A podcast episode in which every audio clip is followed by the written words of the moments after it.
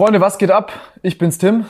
Wir haben heute Rainer Laux dabei, mein äh, Lieblings-Gentleman-Bankräuber, der höflichste Bankräuber Deutschlands nennt man dich. Du hast äh, 13 Banken ausgeraubt in 10 Jahren und danach ähm, 8 Jahre Gefängnis. Wir werden heute sehr viel darüber reden. Einmal über die äh, deine sehr ungewöhnlichen und auch, ich muss schon sagen, eleganten Bankräube. Oder Räube, wie sagt man? Ich weiß gar nicht. Überfälle. Raubüberfälle. Bank, genau. Banküberfälle. Ja, das ist ähm, und auf der anderen Seite, was hochinteressant ist, wir haben ein Telefonat geführt, da haben wir uns sehr, haben wir sehr viel mehr über die Gefängnisse und über die Kritik, die du hast an den Gefängnissen gesprochen. Und das wird dann das zweite große Thema sein. Und vielen Dank, dass du heute hier bist. Ja, gern. Ähm, normalerweise fange ich immer an mit so ganz vielen, äh, wie soll ich sagen, so ein paar Herleitungen, wie alt man ist, woher man kommt, was hat man in der Schule gemacht und so. Ich würde diesen ganzen Steckbrief vielleicht ein bisschen bei dir abkürzen, weil wir sonst bei den ganzen anderen Sachen haben wir so viel zu reden und ich glaube, das ist so das Wesentliche. Aber erzähl mal nur kurz äh, äh, von dir vielleicht das Wesentliche, damit der Zuschauer Bescheid weiß, bis wir äh, zu dem ersten Banküberfall angekommen sind. Ja, dazu. ja, ich habe schon so oft erzählt, deswegen, deswegen stöhne ich gerade auf. Ähm, ja, ich habe damals in der WG gewohnt und äh, wir waren fünf Frauen und ich, was sich so entwickelt hat mit der Zeit. Was heißt das? Das war, als ich einge also das klingt alles so spektakulär, als ich eingezogen bin, war es eine gemischte WG mhm. und dann entwickelte es sich zu einer reinen Frauen-WG mit mir und die Frauen wollten dann auch nur noch Frauen. Ich fand das auch schön und dann haben wir das so belassen. Wer nicht? Dann haben wir das so belassen und ähm, eine, eine persische Mitstudentin, die äh, fragte uns, ob wir vorübergehend einen persischen Studenten aufnehmen könnten, der keine Bleibe hatte. Und haben wir gesagt, okay, kein Problem, machen wir kurzzeitig. Und er ist dann bei uns eingezogen und äh, ich hatte das WG-Konto, hatte die Verantwortung für das WG-Konto. Und der hat mich dann immer hingehalten mit der Miete, hat die Miete nicht gezahlt, äh, jeden Tag nach Teheran telefoniert, was mehr ausmachte letztlich als äh, die Miete, die Telefonschulden. Und ich habe mich auch hinhalten lassen. Es war eine andere Zeit und ich hätte mir auch nicht vorstellen können, da betrogen zu werden. Und, und äh, habe gesagt, okay, und äh, das wird schon kommen. Ne? Und habe mich immer wieder dann vertrösten lassen. Und nach zehn Monaten war er weg und wir, wir standen dann mit einem Minus von, von äh, 6.000 D-Mark damals, die dann schnell auf 7000 anwuchsen da. Wie viel Euro waren das ungefähr, damit der Zuschauer das sich so... Na, wenn man das, das war ja alles eine Riesenverarschung, die Umsetzung für uns Bürger jedenfalls. Ja. Ne, das ist das Gleiche letztlich. Also von, vom Wert her. Es ist eins zu eins letztlich. Offiziell ist es ja die Hälfte, D-Mark die Hälfte, aber in der Praxis ist es der gleiche Betrag. Ne? Also war auf jeden Fall aber sehr viel mehr Asche, als man jetzt denkt. Ja, ja, ja, natürlich. Es war bedeutend mehr. Und zu der Zeit ohnehin. Also es hat ja einen anderen Wert gehabt damals noch. Ähm, jedenfalls ähm, standen wir dann in der Situation, dass, äh, dass diese Schulden da waren. Und ich habe dann mit der Bank gesprochen. Ich war der Verantwortliche als, äh, als der, der Kontoführer. Das ist nun mal so, auch wenn es für die ganze WG ist. Einer muss verantwortlich zeichnen. Und hatte dann äh, letztlich nur eine Frist herausschlagen können von zwei Wochen. Und äh, danach wären alle Aufträge, Daueraufträge gekappt worden für Miete, Strom, Gas, Telefon. Und das kam von einem auf den anderen Tag, hast du festgestellt, es fehlt Miete, Telefonkosten und dann nur zwei Wochen Ja, na, ich, ich habe ich hab mich hinhalten lassen und die, die, die Summe stieg ah, er hat gesagt, er zahlt, er zahlt, er zahlt. Er zahlt. Natürlich, er zahlt, es kommt und er hat reiche Eltern und es kommt und er wartet die ganze Zeit und ich war da nicht nachdrücklich genug, aber das, heute würde ich es auch anders machen, nur damals. Es war auch eine andere Zeit. Ich habe gesagt, okay, ist gut und habe ihm einfach geglaubt und mich auch nicht gar nicht, gar nicht weiter drum gekümmert, weil es lief ja alles. Und ähm, dann war eben die Situation, dann habe ich versucht, äh, äh, das Geld aufzutreiben, was aber unmöglich war, weil äh, wir waren alles Studenten oder glücklose alternative Gewerbetreibende. Was hast du studiert damals? Sozialpädagogik vorher. Künstler, die, die erfolglose Musiker und da hatte keiner Geld gehabt. Und meine Familie hätte ich niemals fragen wollen.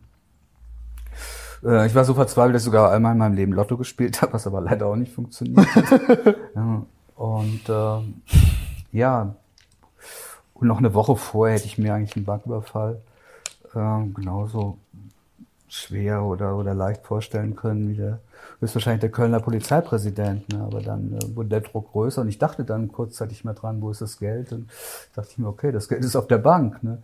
Und dann habe ich das aber wieder als so völlig surreal verworfen. Dann waren aber nur noch äh, drei Tage und dann habe ich entschieden, äh, ich überfalle eine Bank.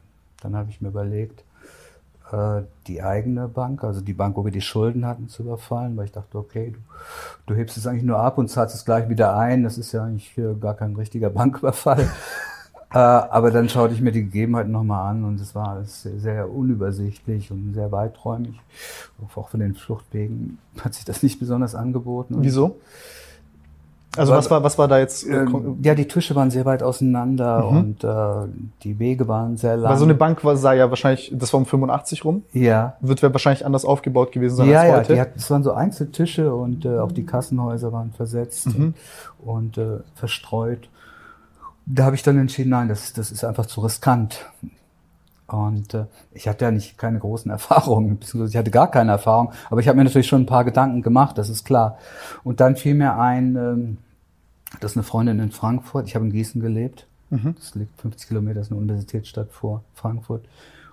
Das ist eine, eine Freundin äh, in, in Frankfurt in der Fußgängerzone Zone, direkt gegenüber einer Bank wohnt. Und äh, wir waren immer noch in Kontakt, rief sie an und sagte, ja, komm vorbei, kannst gerne kommen. Und äh, dann bin ich äh, dann äh, am Wochenende nach, nach Frankfurt gefahren. Hatte am Tag zuvor, ich hatte mir überlegt, wie machst du es?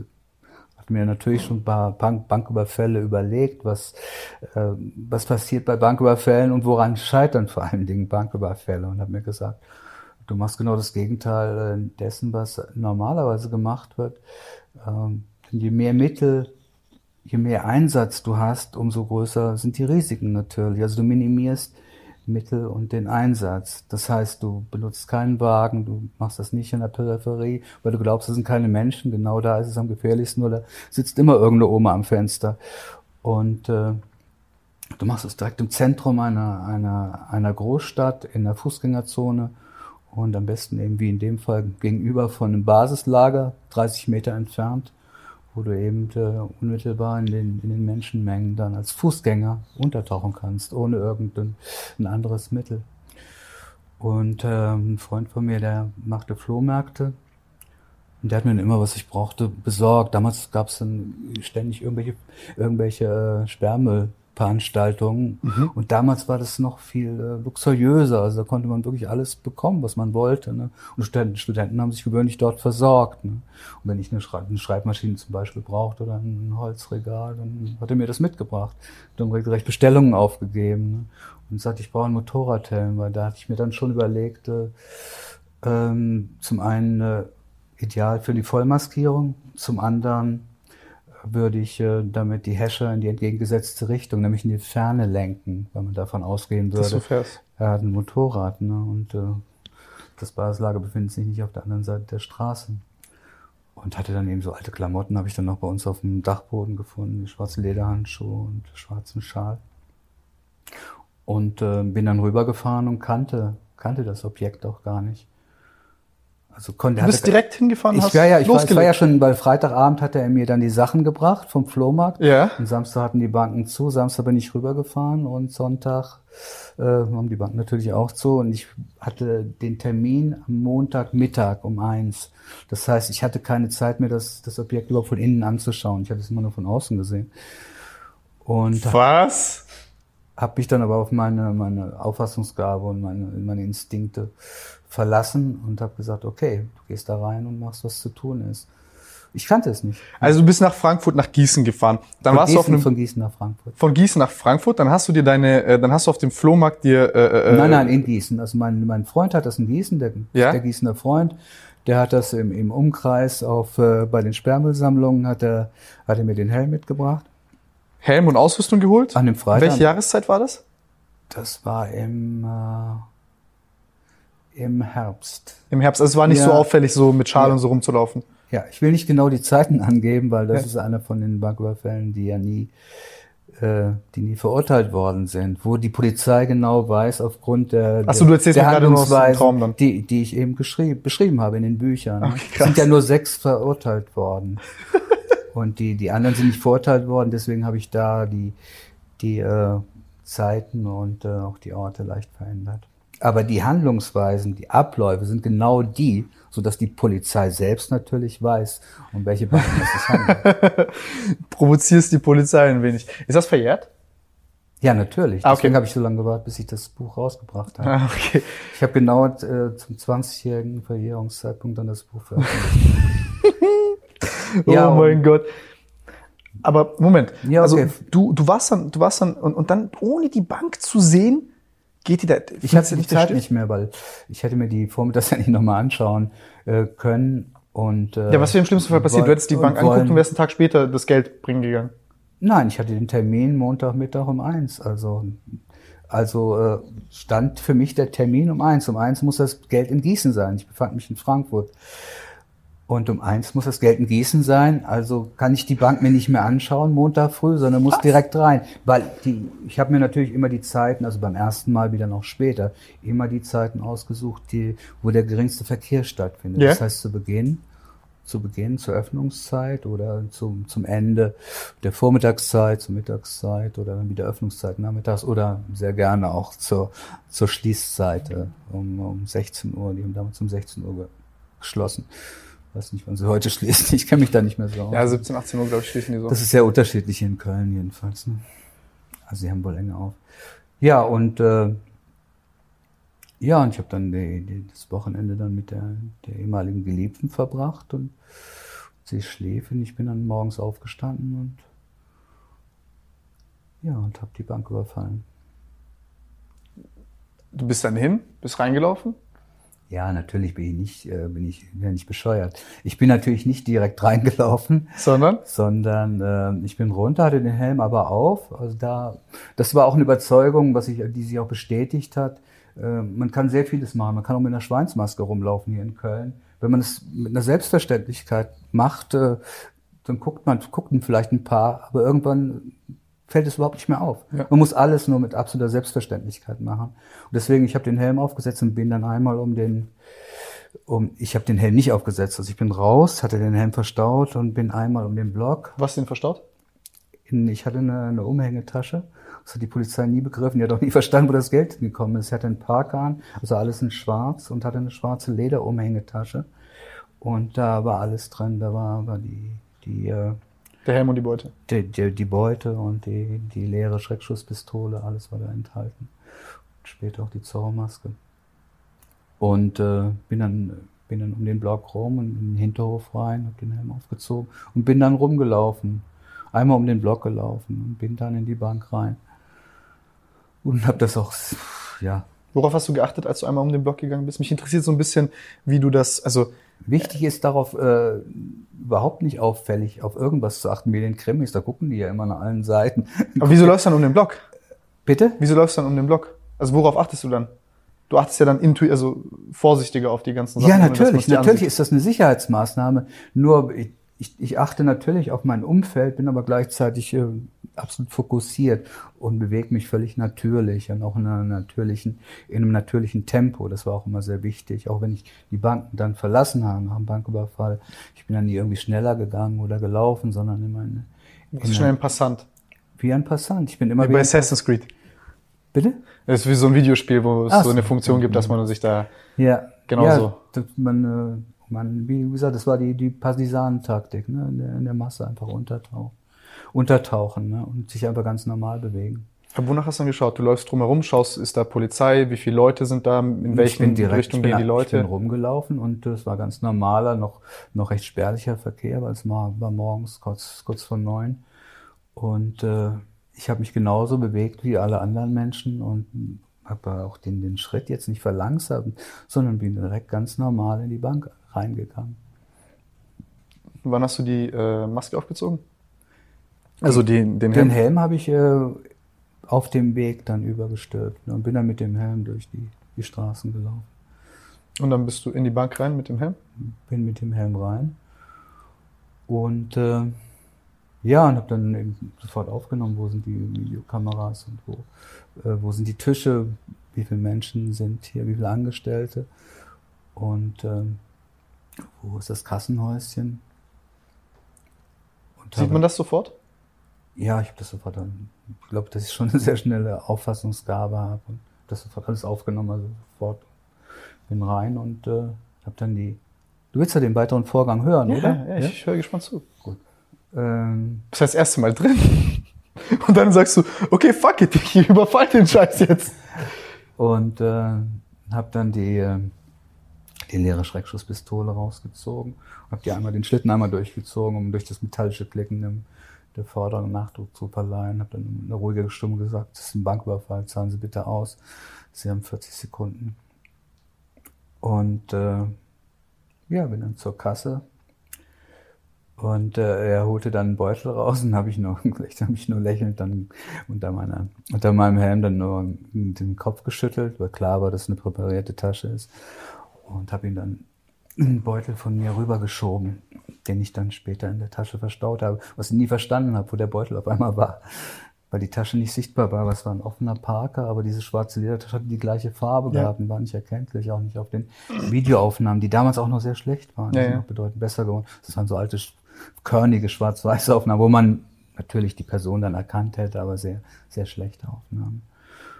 Und äh, ja, da kam ihm diese erste skurrile Situation, dass, äh, dass, er, dass er auszahlte und äh, dann ich auf einmal neben mir eine Stimme hörte, weil ein altes Männchen war reingekommen. Ich hatte ihn schon gesehen aus den Augenwinkeln, mit einem Hut und einem Mantel und äh, kam rein und äh, nestelte neben mir an, an diesem, an diesem äh, Fächer, an dem Fächer rum, wo die ganzen Formulare drin steckten. Und äh, fragte dann so im tiefen Hessisch, wo ist denn das hier für ein Durcheinander? Wo ist denn hier das Formular, das ich brauche? Ich brauche das jetzt zum Auszahlen. So diesen fürchterlichen Hessisch, was ich so hasse, diese Sprache. und können Sie mir mal helfen? Und ich drehte mich dann um und sagte, zahlen Sie bitte weiter aus. Der bekam überhaupt nicht mit, was ablief, was da stattfand. Und er sagte ihm, zahlen Sie bitte weiter aus. Und, und guckte dann und zog dann mit meinem schwarzen Lederhandschuh dann ein Formular raus und gab ihm das dann. Und äh, in dem Moment hatte die Dame, eine der, der Kassiererin, der, der, der Angestellten an, der, an den Tischen, hatte den Hörer am, äh, an, am Ohr gehabt. Und dann bin ich hin, habe die, die Waffe so nach hinten ab, abweisend nach hinten gehalten, habe gesagt, lassen Sie es bitte, spielen Sie ja nicht die Heldin, Sie gefährden uns alle. Und so hat dann den Hörer wieder hingelegt, dann bin ich zurück und dann zahlen Sie weiter aus. Und dann, wo, wo tragen hier die, die, die Summe ein? Sind das neue Formulare? Der alte wieder. und dann drehte ich mich da wieder rum und sagte dann mit meinem Leder, äh, Lederzeigefinger, schwarzen Lederzeigefinger, hier, hier tragen Sie das schön ein. Und dann, danke. Und dann sage ich, okay. Hey, was zum Teufel? Das, das ist so krass. Ich stelle es gerade vor. Sagte, Wie? Ich, das sagte ich dann zu dem Kassierer, okay, es reicht, weil ich dachte, die, die 7000 äh, wären auf, die wären auf jeden Fall äh, zusammengekommen. Packte dann, nahm dann die Töte und steckte sie, steckte sie in die Tasche und äh, ja, steckte die Kanone ein und ging raus. Ging dann wieder einmal rum ähm, verstaute den Helm in der wieder in, die, in der mitgebrachten Plastiktüte und warf ihn in eine Mülltonne. Und ging dann, schlenderte dann um den Block rum und da stand, natürlich in dem Moment, das wusste ich auch, deswegen 40 Sekunden, das klingt jetzt alles so langwierig, das ging alles ungeheuer schnell. Ich habe genau die Zeit eingehalten, die ich mir genommen habe. Das sah man auch äh, in den Videobildern, weil die, der Zeiger auf dem, auf dem gleichen, auf dem gleichen Minutenstand noch stand. Oh mein Immer, Gott. Bei jedem Banküberfall. Und äh, naja, da standen dann schon zwei Zivilwagen quer vor der Bank und war ein kleiner Auflauf und ich stellte mich dann dazu und fragte, was los sei. Ist eine Bank überfallen worden. Und dann ging ich Brötchen holen nebenan, in, dem, in der Bäckerei nebenan und bin dann hoch zu meiner, zu meiner ehemaligen Geliebten und wieder aktuellen Geliebten, jetzt für das Wochenende. Und, äh, und sie, sie fragte, wo warst du? Wie Frauen das ja manchmal so gerne tun. Wo warst du? Und ich sage, ich habe Brötchen geholt. Du, da haben sie unten, glaube ich, eine Bank überfallen. Wie, was, wo? Und dann sprang ans Fenster. Warst du das? Und sagte, ja, ja, klar, ich war das. Und da habe ich das erste Mal gemerkt, dass man mit der Wahrheit am besten lügen kann. Ne? Und kam dann irgendwie zugesprungen. du nix. Ist so, ne? Was ich mich als nächstes frage, ist, genau, ist, ist, du läufst raus aus der Bank, ja, und dann ich gehe raus. Ich gehe raus ja, du entspannt? Ganz entspannt. Ziehst den Helm aus? Natürlich nicht. Ich gehe geh mit dem Helm natürlich um den Block rum.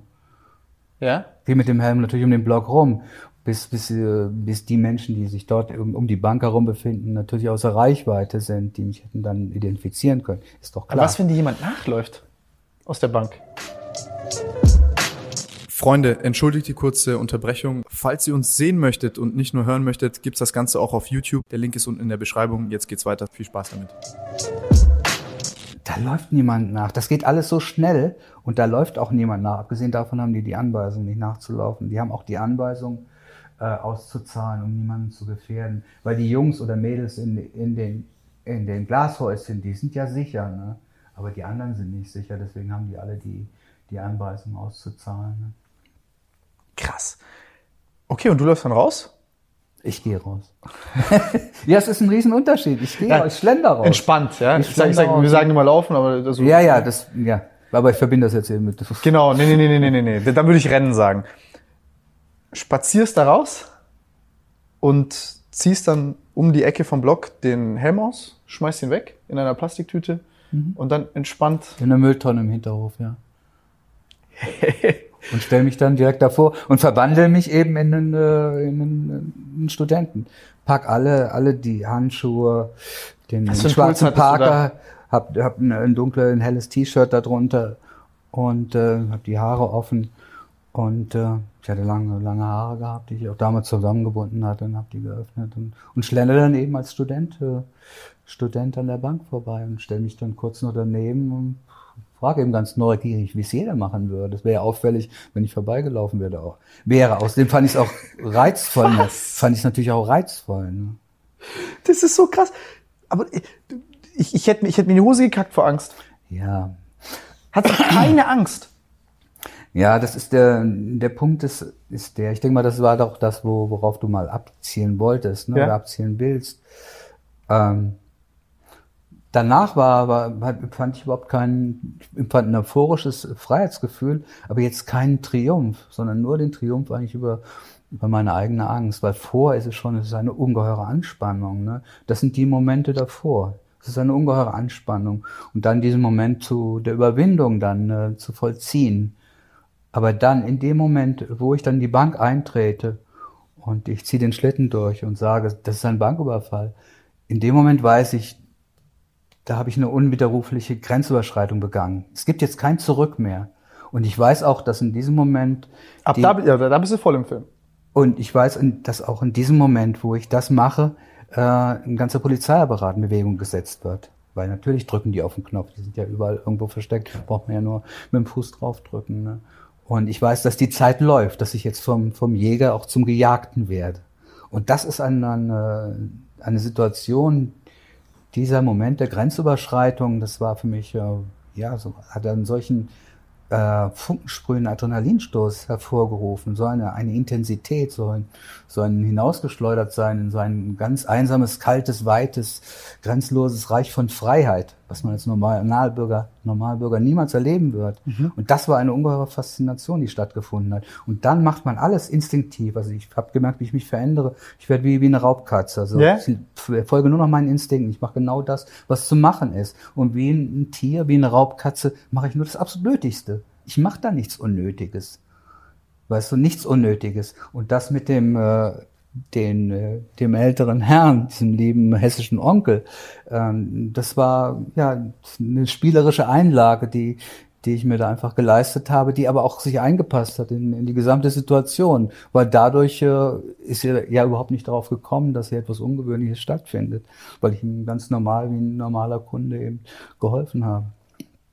Das ist verrückt. Das ist wirklich, das ist einfach nur faszinierend. Und was ist das dann für ein, Und dann geht das weiter, also auch Ja. dann raus, wenn man rausgeht. Ne? Ist nicht so, dass man den Impuls hat, jetzt loszurennen. Nein, man ist ganz fokussiert, ganz, ganz konzentriert. Und ich habe dann auch dieses Guerilla-Bewusstsein gehabt. Das ist ja dieses, kennst ja dieses Prinzip, Guerilla-Prinzip im, Erklär's. wie im Fisch im Wasser. Ne? erklär's gerne.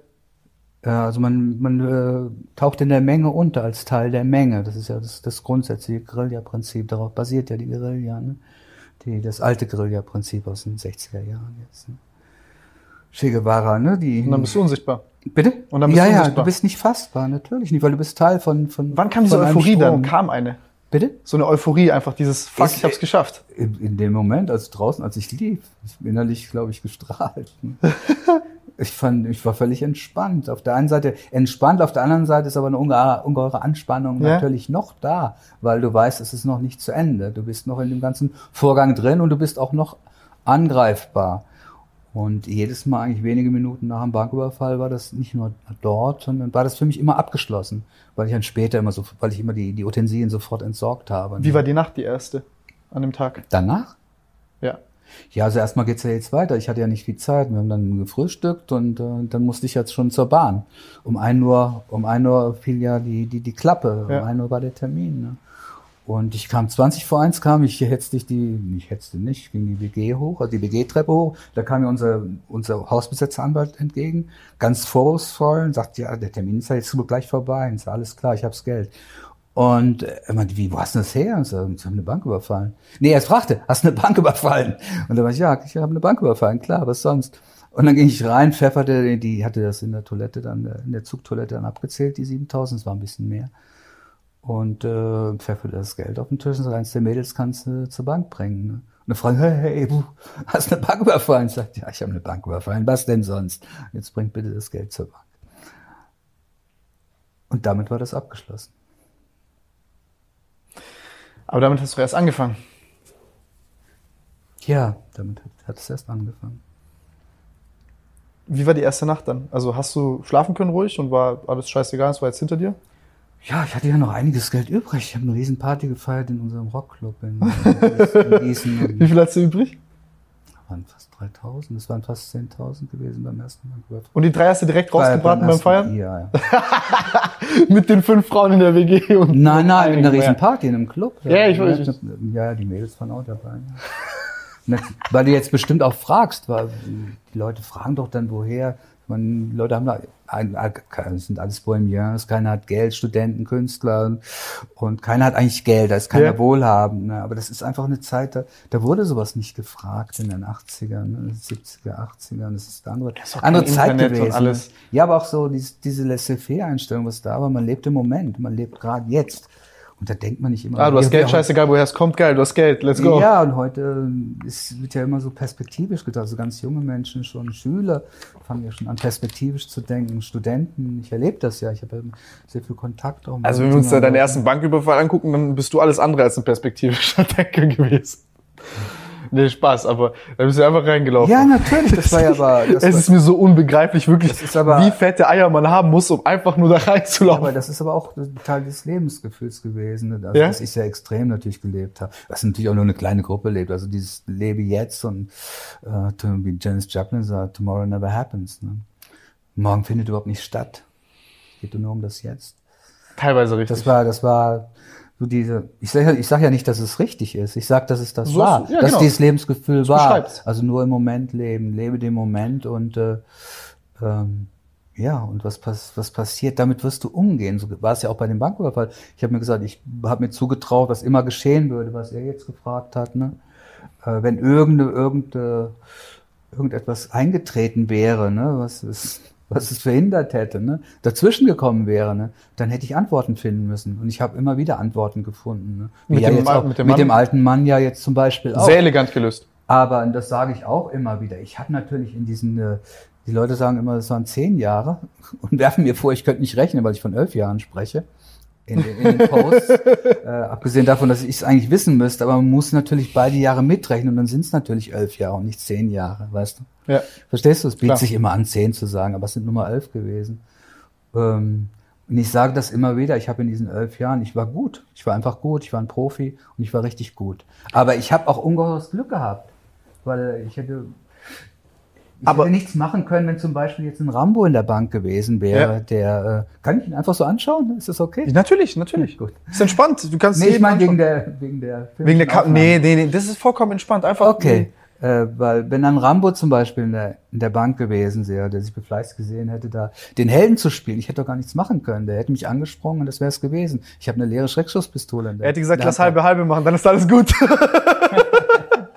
Ja, oder, oder ein Polizist in Zivil, weißt du, der zufällig Ja. da gewesen wäre. Oder, oder zwei Polizeiwagen wären in dem Moment gerade vorbeigefahren, äh, wären so dämlich gewesen, hätte die Bank abgeregelt, was ja eigentlich gefährlich ist, ne, wenn, wenn du einen richtigen Heavy da hast, also einen ja. gewalttätigen Bankräuber hast. Ne. Aber, das ist ja auch das Stigma. aber machen sie es ja, sie machen es ja trotzdem. Ne. Und dann äh, wäre natürlich niemals für mich sowas wie eine Geiselnahme, irgendeine Gewaltform möglich gewesen. Und deswegen, dann wäre es auch vorbei gewesen. Ich will damit nur sagen, ich habe natürlich auch ungeheuer viel Glück. Ich war gut, aber ich hatte auch sehr viel Glück gehabt. Ne? Dass eben sowas nicht eingetreten ist. Es sind andere Dinge eingetreten, die ich eben handhaben konnte, ja. aber keine Dinge, die ich nicht handhaben konnte. Und sowas kann man nicht handhaben, wenn du da, da hast du einen, hast einen Kripo-Beamten, der zieht die Kanone und, und bläst den Schädel weg. Ne? Da kannst du nichts machen. Ne? Aber was, was ich mich frage jetzt ist, vor allem ist, wie, du bist da hingegangen schon mit der Schreckschuss und hast, äh, du hast die nicht geladen gehabt, du hattest keine Absicht, irgendjemandem weh zu tun. Ja. Und du wolltest das Ganze elegant, höflich, leise, das mit mir, Stil das lösen. Das war mir sehr wichtig. Also Woher die, Inspiration dazu? Das war mir sehr wichtig. Weil ich habe mir auch häufig so diesen Tagtraum gehabt, so mein kleines Drogenimperium. Wie würde ich das machen, wenn ich jetzt so ein Drogenlord wäre oder wenn ich sowas ja. machen würde? Verstehst du, was ich meine? Diese kleinen ja, Fantasien, hat, die man halt so hat. Also du hast ja halt ausgelebt. Das, ja, das sind schon solche, solche ja, so Kindheitsideale, die man Verstehst halt. Du, ich finde das, ich find das voll interessant Zorro, zu wissen. Das geht aber bis in die Kindheit eigentlich rein. Eben, in der Jugend, ja? dann, na, dann nimmt man das ja nicht mehr so ernst. Ich meine, ich habe nach wie vor natürlich gerade in der Jugend die Western gelebt. Ich war ein absoluter Western-Fan. Ja. Ne? Western gelebt und, und die, diese, diese amerikanischen Mythen gelebt. Ne? Und ich mochte natürlich Jesse James, ja. der, der Bankraub. Ich schreibe ja in dem Buch auch über die Geschichte, des, Kulturgeschichte des Bankraubs. Ja. Der ist ja letztlich im Wilden Westen entstanden. Ne? Und, und das Jesse hast du auch James, schon davor Jesse, so... Äh Jesse James, ja, ja, da habe ich mich schon sehr mit befasst, weil ich auch sehr politisch engagiert ja. war. Ne? Und äh, weil ich politisch engagiert war und äh, und natürlich Jesse James war, war, war für mich eine faszinierende Gestalt. John Dillinger war für mich eine faszinierende Was Gestalt. Was hat dich fasziniert an den beiden? Ja, eben diese, die, dieser ungeheure Freiheitsdrang, eben keine Kompromisse einzugehen und eben äh, die Grenzen zu überschreiten. Und, äh, und es eben mit, äh, ja, so ein Überfall mit einer, ja, mit so einer nonchalanten Eleganz umzusetzen. Das war das, worum es mir ging. Ich wollte ein Cavaliero des Bankraubs werden. Und das ist mir, glaube ich, auch ganz gut gelungen. Also mit, mit Eleganz, mit Stil und vor allen Dingen friedfertig, ruhig und auch mit einer Figur, die positiv besetzt ist, weil ich habe ja dann diese Zorro-Figur entwickelt, als ich dann äh, wirklich Bankräuber wurde. Das erste Mal war ja, war ja letztlich eine Verlegenheitslösung, wo ich also reingerutscht bin ja, ja. In, in, den Bankraub. Natürlich in meiner Entscheidung, auch in meiner Verantwortung. Ähm, aber dann habe ich eben diese, diese positive Figur auch ganz bewusst gewählt, also auch jetzt die Zorro-Figur, im Zorro als jemand, der alleine, der Einzelgänger, weil ich auch ein Einzelgänger war, bin, der, der eben gegen, äh, gegen anonyme Mächte vorgeht und, und auf der Seite der Schwachen ist. Und Wie groß war der Faktor wirklich? Dieser Faktor? Ja. Weil du weißt, diese, diese, diese Figur zu entwickeln. Das war mir absolut wichtig. Das, das glaube ich. Das war absolut wichtig. Und es hatte eben auch dieses, dieses Pop-Art-Spielerische, was ja. ich im, im, im, im Kopf hatte dabei. Ne? Und es war mir wichtig, eben keine, keine Figur zu entwickeln, die irgendwie negativ besetzt war, weil es mir auch gar nicht entsprochen hätte, weil ich jegliche Gewalt verabscheue und auch jegliche Ordinarität oder, oder Vulgarität oder auch Lautheit einfach, ne? womit ja, womit man ja Banküberfälle oftmals verbindet, selbst in den Filmen, auch in denen, wo man sich mit denen identifiziert. Man Heat kennt ihr doch bestimmt alle, ne? Mit nee. Robert De Niro und Al Pacino und Beschreib. Kilmer. Und die Jungs, man steht auf deren Seite, aber die sind so heftig, die sind so heftig, die kommen da rein mit den Kanonen, ballern rum, die schlagen erstmal den, den, äh, den, äh, den Sicherheitsmann nieder. Also es ist richtig brutal, es ist gewalttätig. Ne? Vielleicht habe ich da auch, ein, dadurch, dass ich weiß, was ein Banküberfall ist, noch einen anderen Bezug dazu. Das ist nicht, äh, das ist nicht poppig, das ist nichts Schönes, das ist einfach nur Gewalt und das ist abstoßend und das ist, da ist nichts Gutes dran und da ja. ist auch nichts zu idealisieren dran. Und für, für keinen Zweck ist das äh, zu rechtfertigen, für nichts ist das zu rechtfertigen. Auf die Art und Weise, auf die gewalttätige Art und Weise oder auch auf die Art und Weise, wie du es gemacht hast? Für mich war es damals zu rechtfertigen, heute sehe ich es anders, aber damals war es für mich okay. Ich habe, hatte dann einen festen ein festes Bild gehabt. Ich hatte eben diese positive Figur, diese friedliche, positive Figur, soweit das eben möglich ist. Dass das natürlich nicht nur, nicht nur friedlich ist, das ist mir nachher später bewusst geworden. Und mhm. das habe ich bei meiner ganzen feinnervigen Kalkulation völlig ausgeblendet und verdrängt, dass es natürlich auch ein gewaltsamer Akt ist. Weil, äh, wenn auch jetzt für einen sehr kurzen Zeitraum nimmt man unschuldige Menschen in Geiselhaft und wenn es nur ja. für 30, 40 Sekunden ist. Und das ist mir aber alles sehr viel später erst bewusst geworden im Gefängnis, weil ich es verdrängt habe, auch auch durch diese Selbstromantisierung, die dann auch noch bestärkt wurde durch die Presse. Also gegen die Bank mit, also genau. als Institution und das, was sie auch genau. verkörpert an Negativem. Ja, ja, genau. Ja, und auch durch die, durch die Presse, die, der, der, der moderne, die, der Robin Hood, der moderne Jesse genau. James, das kam ja dann raus. Ne? Und äh, ich habe dieses, dieses, dieses, dieses Bild natürlich selber auch romantisiert und, und äh, mir das Ganze damit auch schön geredet. Um es ganz einfach zu sagen. Ich habe natürlich auch äh, das war mir auch wichtig, dass ich Teil der, der Beute ist gar nicht so viel gewesen. Ich habe da, da gar nicht groß drauf abgestellt, aber das ist dann auch immer dann so in die Presse dann später gegangen. Nach Dass du gespendet hast? Ja, weil ich dann. Äh, Wie viel hast ja, du das habe ich mir dann. Und wohin? Möchte ich nicht drüber reden. Okay. Aber ich habe das dann immer so gemacht, ja, nein, ich meine, also jetzt ja, mal die ganz einen sagen, das ist zu viel, die anderen sagen, es ist zu wenig. Deswegen, das, nee, das aber, aber, aber du, du, du verstehst. Versteh ich muss auch nicht alles erzählen. Nee, musst du nicht. Also erwarte ich gar nicht, aber ich sag nur, da ist es halt so, okay, wenn du jetzt einen Euro spendest, bist du jetzt der Altruist. Ja, das, das, der, ist, ja, das ist ja lächerlich. Ne? Genau. Also da, da müsste mich ja mittlerweile auch einschätzen können. Ich kann dich einschätzen, aber ich, da, ich will... Dass ich da über sowas gar nicht sprechen würde. Ne? Für mich war das eben auch, hat es auch wieder dieses Spielerische gehabt, weil ich dann immer die, die Spenden bei einer anderen Filiale einer gerade überfallenen Bank eingezahlt habe.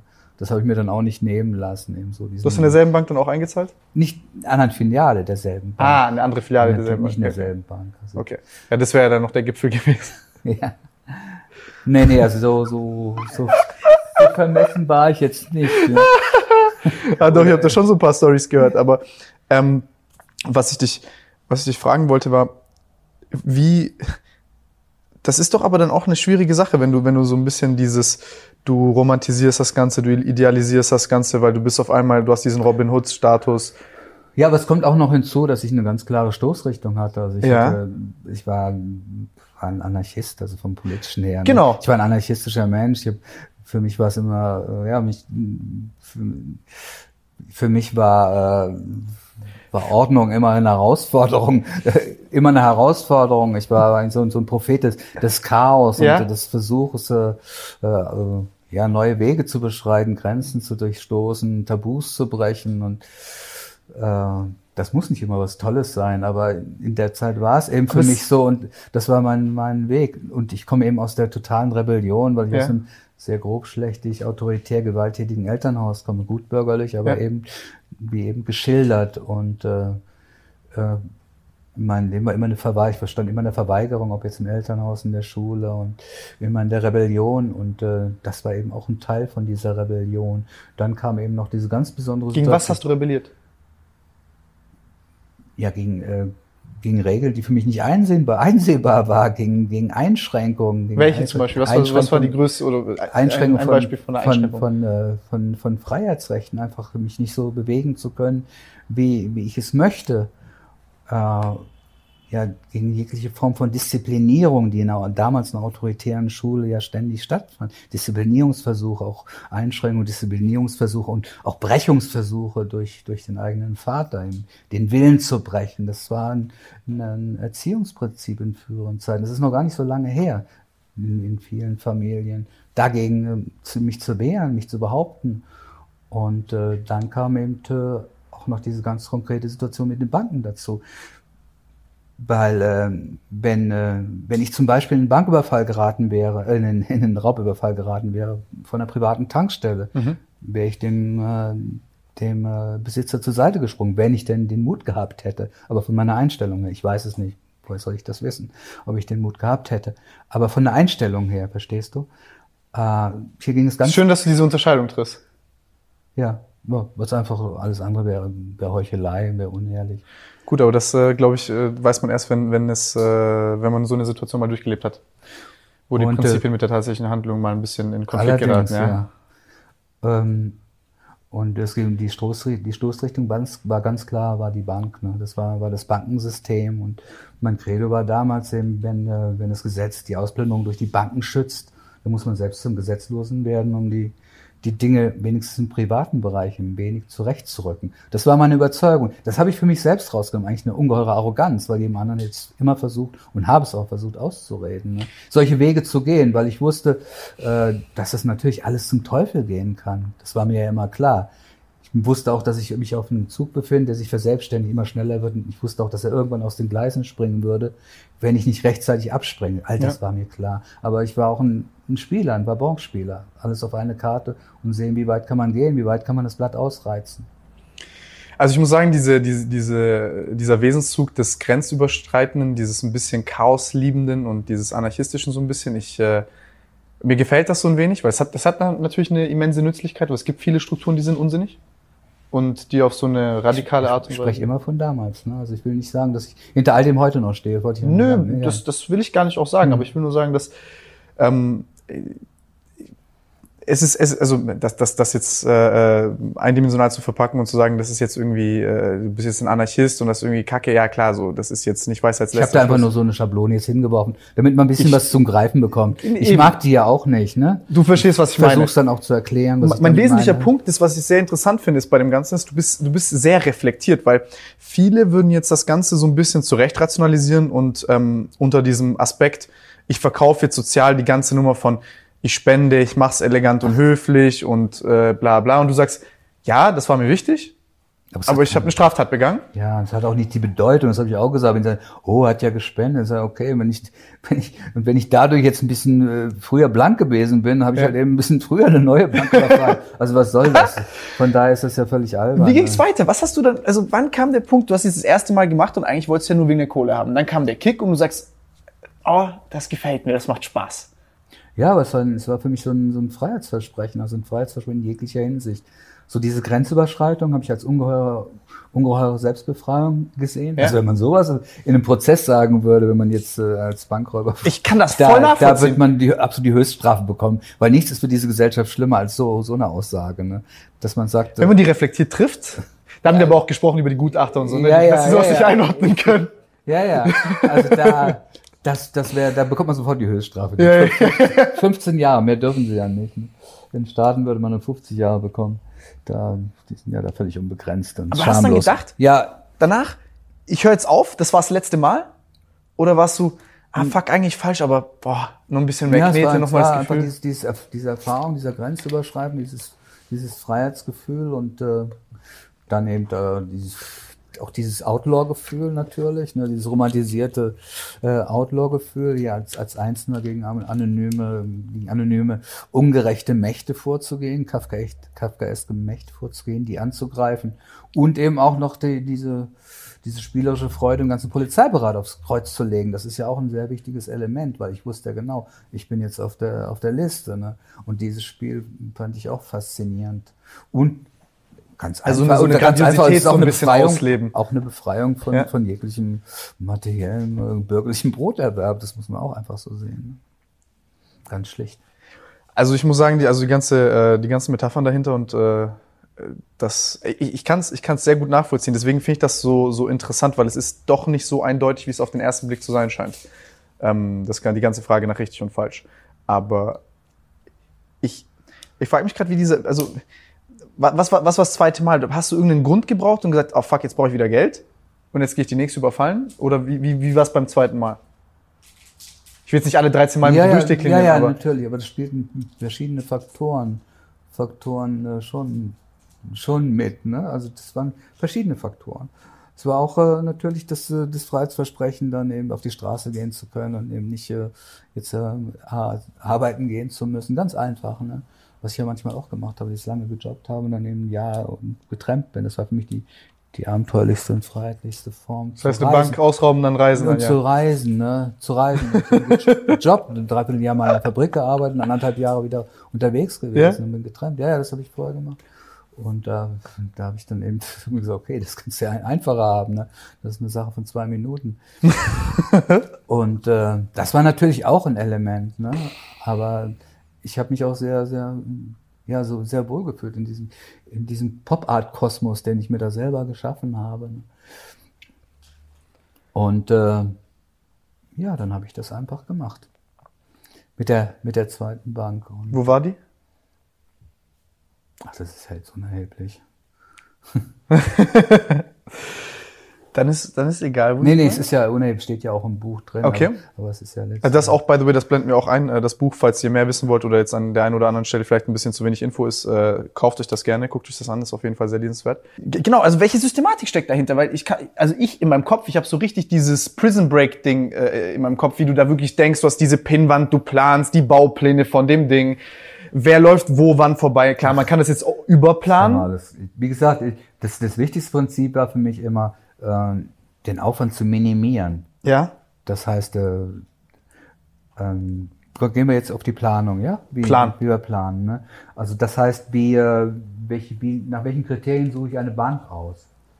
Ja, da habe ich hier die, die äh, nehmen wir Köln. Das sind die sechs Banküberfälle hier in Köln. Die sind ja alle, ähm, die sind ja alle äh, offiziell und sind verurteilt. Also von daher, für die bin ich ja verurteilt worden. Können wir die auch ganz konkret nehmen. Äh, aber das war bei den anderen nicht anders. Und ich habe zum Beispiel, zum einen habe ich mir die Lage der, der Bank angeschaut. In welchem Umfeld? Wie sind die Fluchtwege?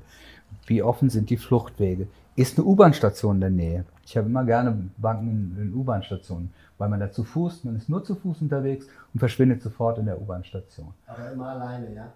Immer alleine, natürlich. Das ist das, Grund, das, ist das Grundprinzip. Ne? Und äh, dann, ähm, wie, äh, wie, wie viel Publikumsverkehr ist, ist draußen? Je mehr Menschen, umso besser. Dann, äh, wie, ist, wie ist die Bank selbst aufgebaut?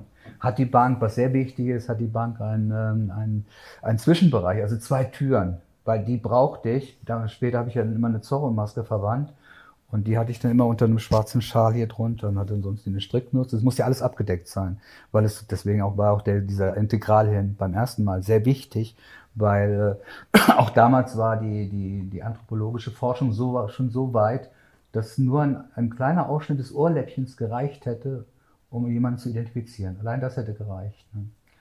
Und das ist wie ein Fingerabdruck, ne? oder nur ein Teil der, der Ja, ja. Nase, ne? oder hier der, der Augen. Gibt sehr viele Merkmale, die- Reicht, ne? Es reicht. Und äh, die haben sie mir nachher natürlich auch die ganzen Gutachter auf mich angesetzt.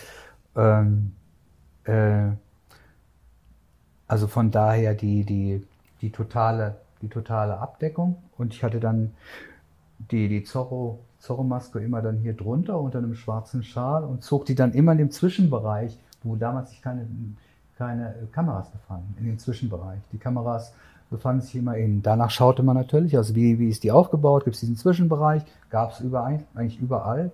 Dann, wo, wo, sind die, wo sind die Kameras, wie sind die Tische verteilt, wie viel, äh, Was, wonach hast du bei den Kameras geachtet? ja, dass sie nicht in diesen Zwischenbereich äh, abstreif, abstreifen können, weil ich dort eben immer die Zorro-Maske hochgezogen habe und wenn ich rausgegangen bin, habe ich sie runtergezogen. Ne?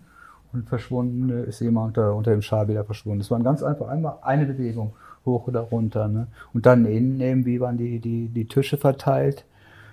Und äh, Worauf wo, war, wo war das Kassenhäuschen? Wie, war die, wie weit war die Entfernung? Ne? Wie war der Überblick? Was hatte ich im Rücken? Inwieweit war der Rücken frei? Das war auch sehr wichtig. Ne? Gab es mal, also was, was hättest du jetzt konkret abgelehnt? Was waren so absolute No-Gos äh, bei der Planung? Neben den Ja, Kameras? wenn, wenn ich jetzt, äh, wenn ich im Rücken äh, Angestellte gehabt hätte zum Beispiel, also die ich nicht hätte überschauen können. Ne? Also für mich war wichtig, dass, dass ich den Überblick Dass hatte. der Tresen quasi vor dir ja, komplett ja, ist. und- oder, oder eine Hufeisenform, aber dass Ja. das, das alles in einem Blickwinkel gewesen wäre. Und äh, darauf habe ich dann schon geachtet, ja. Und äh, ja, wie gesagt, dann auf äh, dann U-Bahn-Stationen, aber dann habe ich auch gerne ein Fahrrad genommen. Manchmal eben, was ich eben genannt habe, wo ich einmal dann eben sehr vorsichtig war. Einfach vom Gefühl. Das ist dann, ich bin dann immer meinen Instinkten gefolgt. Und das klingt ja so, als äh, hätte ich einfach hier, wäre ich einfach in jede Bank reingelaufen. Ganz und Ja, gar beim ersten Mal bisher. Beim ersten Mal hatte ich keine andere Wahl. Da habe ich mich ja wirklich, okay, Rock'n'Roll und bin da rein. Aber das war immer so der Spruch, in, den ich dann in meinen Schal dann immer Ja. gesagt, okay, Rock'n'Roll, um den letzten Stoß zu geben. Und ähm, aber ähm,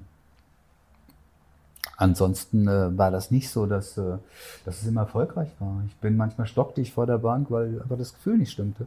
Ja? Die Instinkte haben mich, haben mich gewarnt und gesagt, nein, mach es nicht. Und ich musste ganz klar mit mir selber sein. Du kennst das doch selber. Du Ja, bist klar. am besten und am stärksten, wenn du ganz in dir bist und du bist, bist einverstanden mit dir, weißt du. Und, Wie oft war das? und äh, das war oft, aber manchmal war es eben nicht. Und dann habe ich immer abgebrochen, gestoppt und bin, bin. Äh, Wegen Geiseln jetzt? Nein, ich wusste es nicht, einfach vom Gefühle. Ich wusste, dass ich mich nicht gut fühle, dass ich die, dass die Situation nicht, äh, dass, die, dass irgendwas stimmte nicht mit der Situation, weißt du? Und es war dann gar nicht wichtig, was es ist, ob da jetzt jemand stand, der da irgendwas beobachtet hat, sondern es war einfach nur ein Gefühl und ich bin meinem Gefühl einfach gefolgt, weißt du, und habe es dann nicht gemacht. Ne? Und habe dann auch ganz groteske Situationen äh, erlebt. Was waren, was waren die krassen Situationen, die du da dann. Also das ist eine absolut groteske Situation, weil ich ja immer so als hingestellt werde, der absolute Profi und alles immer noch erfolgreich. Ähm, das war in, am Ebertplatz. Wir sind ja in Köln, kann man ja. Das war hier in Köln, am ja. Ebertplatz. Da war an, an der Ecke zur Neusser Straße, da war eine, früher eine kleine Commerzbank. Ich weiß nicht, ob du die noch kennst. Sparkasse. Da ist jetzt eine Sparkasse drin. Da war aber eine kleine Kommerz. Die ist pleite gegangen, nachdem er vorbeigegangen ist. Nee, die haben sie aber, ach, ich habe ja Banken auch mal zweimal überfahren. Das war auch so eine Art, die ich mir, auch so ein, ja, so ein Schlenker, den habe ich mir auch nicht nehmen lassen. Ganz bewusst, es war immer die gleiche Bank, zweimal Aber wie lange dauert es, bis sie dieses Muster erkennen und sehen, okay, der Typ kommt zweimal ja, vorbei? Ja, aber bis sie das Muster erkennen? Ja. ja, ich bin ja überall gewesen. Ja, aber wenn du eine hattest, dass sie dann sagen, okay, gut, der. Ja, die haben auch mal an einer Bank äh, das dritte Mal gewartet das haben sie mir dann auch auf dem Auslieferungsflug aus Lissabon erzählt. Erzählt, ja, ja. Die haben gesagt, wir haben, wir haben, wir haben sie verflucht. Wir, wir standen, äh, wir standen drei Wochen äh, an vor Weihnachten äh, vor der und der Bank, die sie zweimal überfallen haben, äh, weil sie davon ausgingen, dass sie sich ihr Weihnachtsgeld abholen, wie sie es ausdrücken. Das war auch immer mit den Cops immer Gentleman Aber Agreement. Ne? Zeitraum haben sie das gemacht, zweimal hintereinander. Das ist ja auch sehr wichtig. Zwei, immer zweimal im Jahr. Das war so im Schnitt zwei, zwei im Jahr. Zweimal im Jahr vorbeigekommen oder einmal? Die zwei immer zweimal. Nicht dreimal, aber zweimal. Ne? Bei, bei, wie gesagt, beim dritten Mal, da wäre das, was du eben an, angesprochen hast, das hätte da gegriffen, aber es hat nie, nie in der anderen Weise gegriffen. Außerdem war es ja auch das Spiel. Ne? Na, jedenfalls bin ich in diese Commerzbank, da wollte ich rein, ne? stand davor, alles war wunderbar. Ich gehe rein, hat die Maske schon übergestreift und äh, in dem Moment geht die letzte Bankangestellte die, durch die Hintertür raus. Ich stehe allein in der Bank. Sie steht da, das ist ja wohl eine Frechheit. Und da ist niemand, also da kann natürlich auch keine Kunden, aber da ist niemand. Das Kassenhaus ist natürlich abgestört. Äh, und ich stehe ganz allein in der Bank. Und da ist niemand in der Bank. Und sage, ja, unverschämt und bin dann rausgegangen und hab mir dann, hatte mir ein zweites Objekt dann ausgesucht. Und das habe ich dann nachmittags überfallen und bin dann abends nach Lissabon geflogen. Casually on the weekend. Holy shit. Ich komme gar nicht klar. So als wäre es als wär's irgendwie Smarties kaufen gehen. Da habe ich noch eine schnell eine Bank überfallen, dann bin ich nach Lissabon und dann. Ja, es war manchmal so, wo ich das Gefühl, das ist eigentlich wie irgendwann wie zum Bäcker gehen. Ne? Ja, irgendwann. Aber was war die fetteste Beute, die du gemacht hast? Die fetteste? Ja, die fetteste. Ja, es war ja immer nur, bin ja immer nur, wie gesagt, an die Kassenhäuschen gegangen, ne, weil ich dann auch sehr schnell dann wieder die Bank verlassen habe. Ne? Alles andere ist ja Schwachsinn. Ne? Das ist ja, mit all diesem äh, mit dem Dagobert-Tresor ja, im Geld tauchen. Ja, oder auch mit Gewalt und Drohung und ja. Zeit, das ist ja alles, das sind ja so viele Faktoren, so viele Unsicherheiten und, und Gefährdungen, halte ich für absolut Schwachsinn, sowas überhaupt zu versuchen. Ne? Ähm, die, die, das, die, dieses meiste Geld, es waren zwischen 10.000 wie beim ersten Mal, also beim ersten Mal, und äh, das meiste waren über 50.000. Dazwischen so 35.000 im Schnitt. Und das kann man auch easy mitnehmen, die 50? Ach, da dachte ich auch, ich bin das erste Mal hatte ich eine riesen Tüte dabei. ich hatte mich da völlig verschätzt, weil ich dachte, ich dachte, das ist ja so ein Riesenberg. So sieht, ein Kino ja mal aus, ne? Als wäre so ein Riesenberg. Aber das ist eigentlich so ein Bündel nur, weißt du? Ist total klein. Ich habe auch immer gesagt, bitte kleine, große Scheine. Ja? Immer, große Scheine zuerst. Ich habe immer gesagt, bitte zahlen Sie aus, große Scheine. Bitte große Scheine. Und dann, das war auch beim ersten Mal. Ne? Und das Was gab's denn bei D-Mark für Noten? Gab's 500er Noten? Tausend, stimmt, Tausender Noten gab's. Ja, ja, ich hatte Tausender und 500er. Ja, ja, Tausender. Die waren braun, kennst du noch, ne? Ja. Du hast auch ähm, mal erzählt, dass du, also mir am Telefon, die, dass du eine Verfolgungsjagd hattest durch den englischen Garten. Ja, das war wirklich amüsant. Ja, ja, das war, ähm, da war ich in, hab, ja, hatte eine Bank überfallen. Ja. Und ähm, stand an der. Wie so oft auch immer und stand an einer, an einer Ampel auf dem Fahrrad. Hatte, ja? Bin eben mit dem Fahrrad äh, geflohen, hat es um die Ecke gestellt und war mit Aber schon. Und hat, war demaskiert. Und ja. neben mir war eine Frau und die hatte von, den, von der Seite wohl meine Augen auch gesehen, wie sie dann später bei der Polizei angab. Wir hatten ganz kurz nur gehalten. Ich habe sie gar nicht weiter wahrgenommen. Ich habe sie nicht wahrgenommen, muss ich sagen. Und dann bin ich weitergefahren, dann merkte ich irgendwie, die hingen an, an den Hacken, ne? Und wie ich auch fuhr, und dann fuhr ich zickzack und fuhr dann in Seitenstraßenbahn rein und es war Winter. Und dann fuhr ich in den englischen Garten, habe mich fast hingelegt, weil er war völlig vereist, hat geschneit. Und sie war immer, immer noch hinter mir her. Und ich dachte, verflucht nochmal, was, was passiert hier?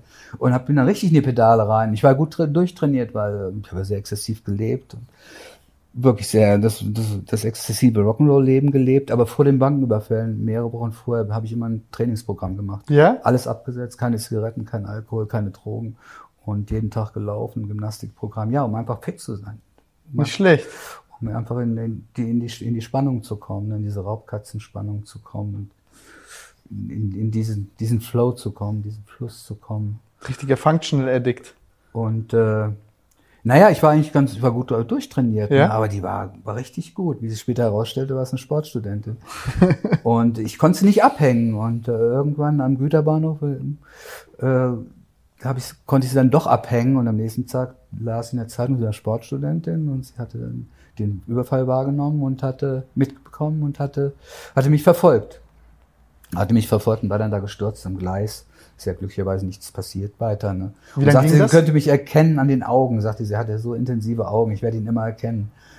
Und äh, ja, das war so eine Situation, weil wir darüber sprachen, Glück und wer, wann hätte man äh, scheitern können. Ne?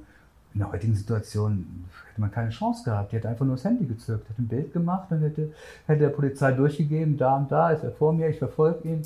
Und das wäre es gewesen. Ich wäre eingekreist worden und man hätte mich gefasst. Ne? Also es war eine andere Zeit und auch in der, in der Form war es dann noch freier. Also heute würde ich jedem abraten. Wo ist die Kamera? Keine Banken überfallen. Die Zeiten des klassischen Bankraubs sind vorbei. Weil die Mittel einfach viel zu, Jetzt viel muss man. Internetbanken Vor allen Dingen hat man die, die Zeitschaltungen in den Banken, ne? dass du eben zehn Minuten wartest, wenn du einen größeren Betrag abheben willst. Ja.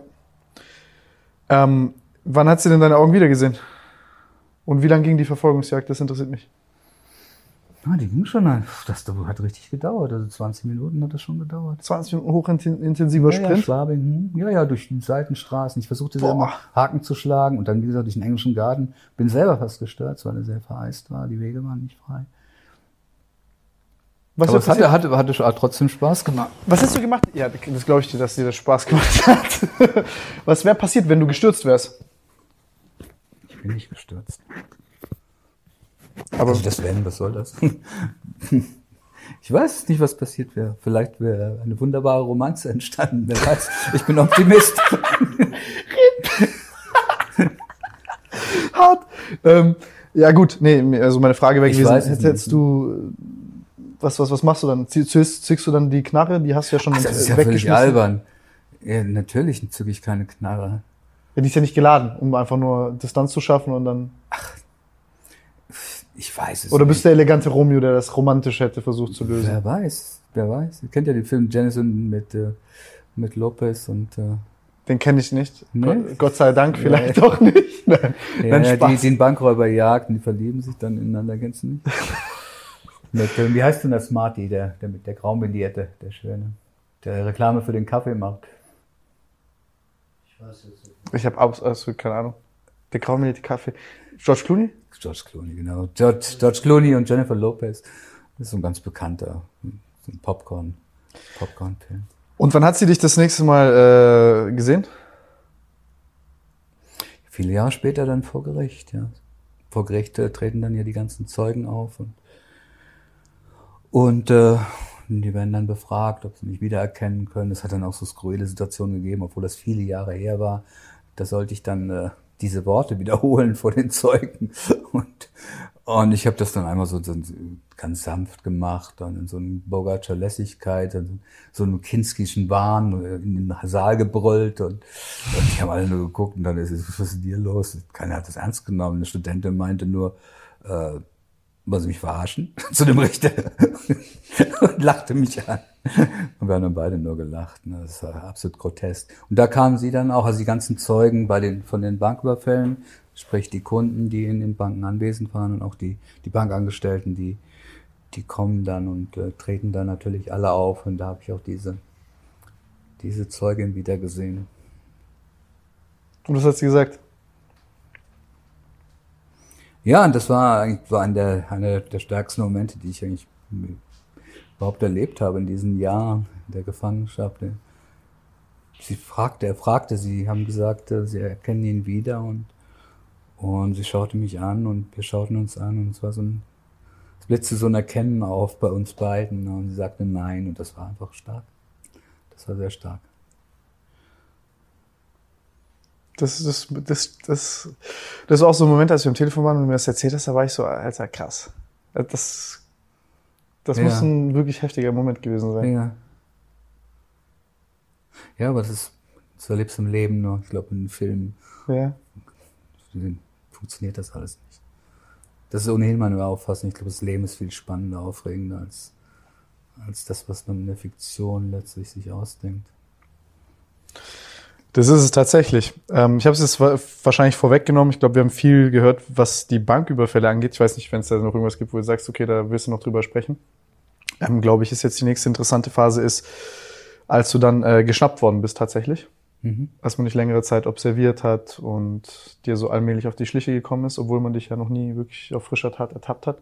Wie kam es dazu? Wie hat man dich dann letzten Endes Ja, gefasst? das ist eigentlich auch, äh, auch sehr, sehr ja, ungewöhnlich. Hätte ich mir auch nie vorstellen können. So eine Situation eigentlich auch total abenteuerlich.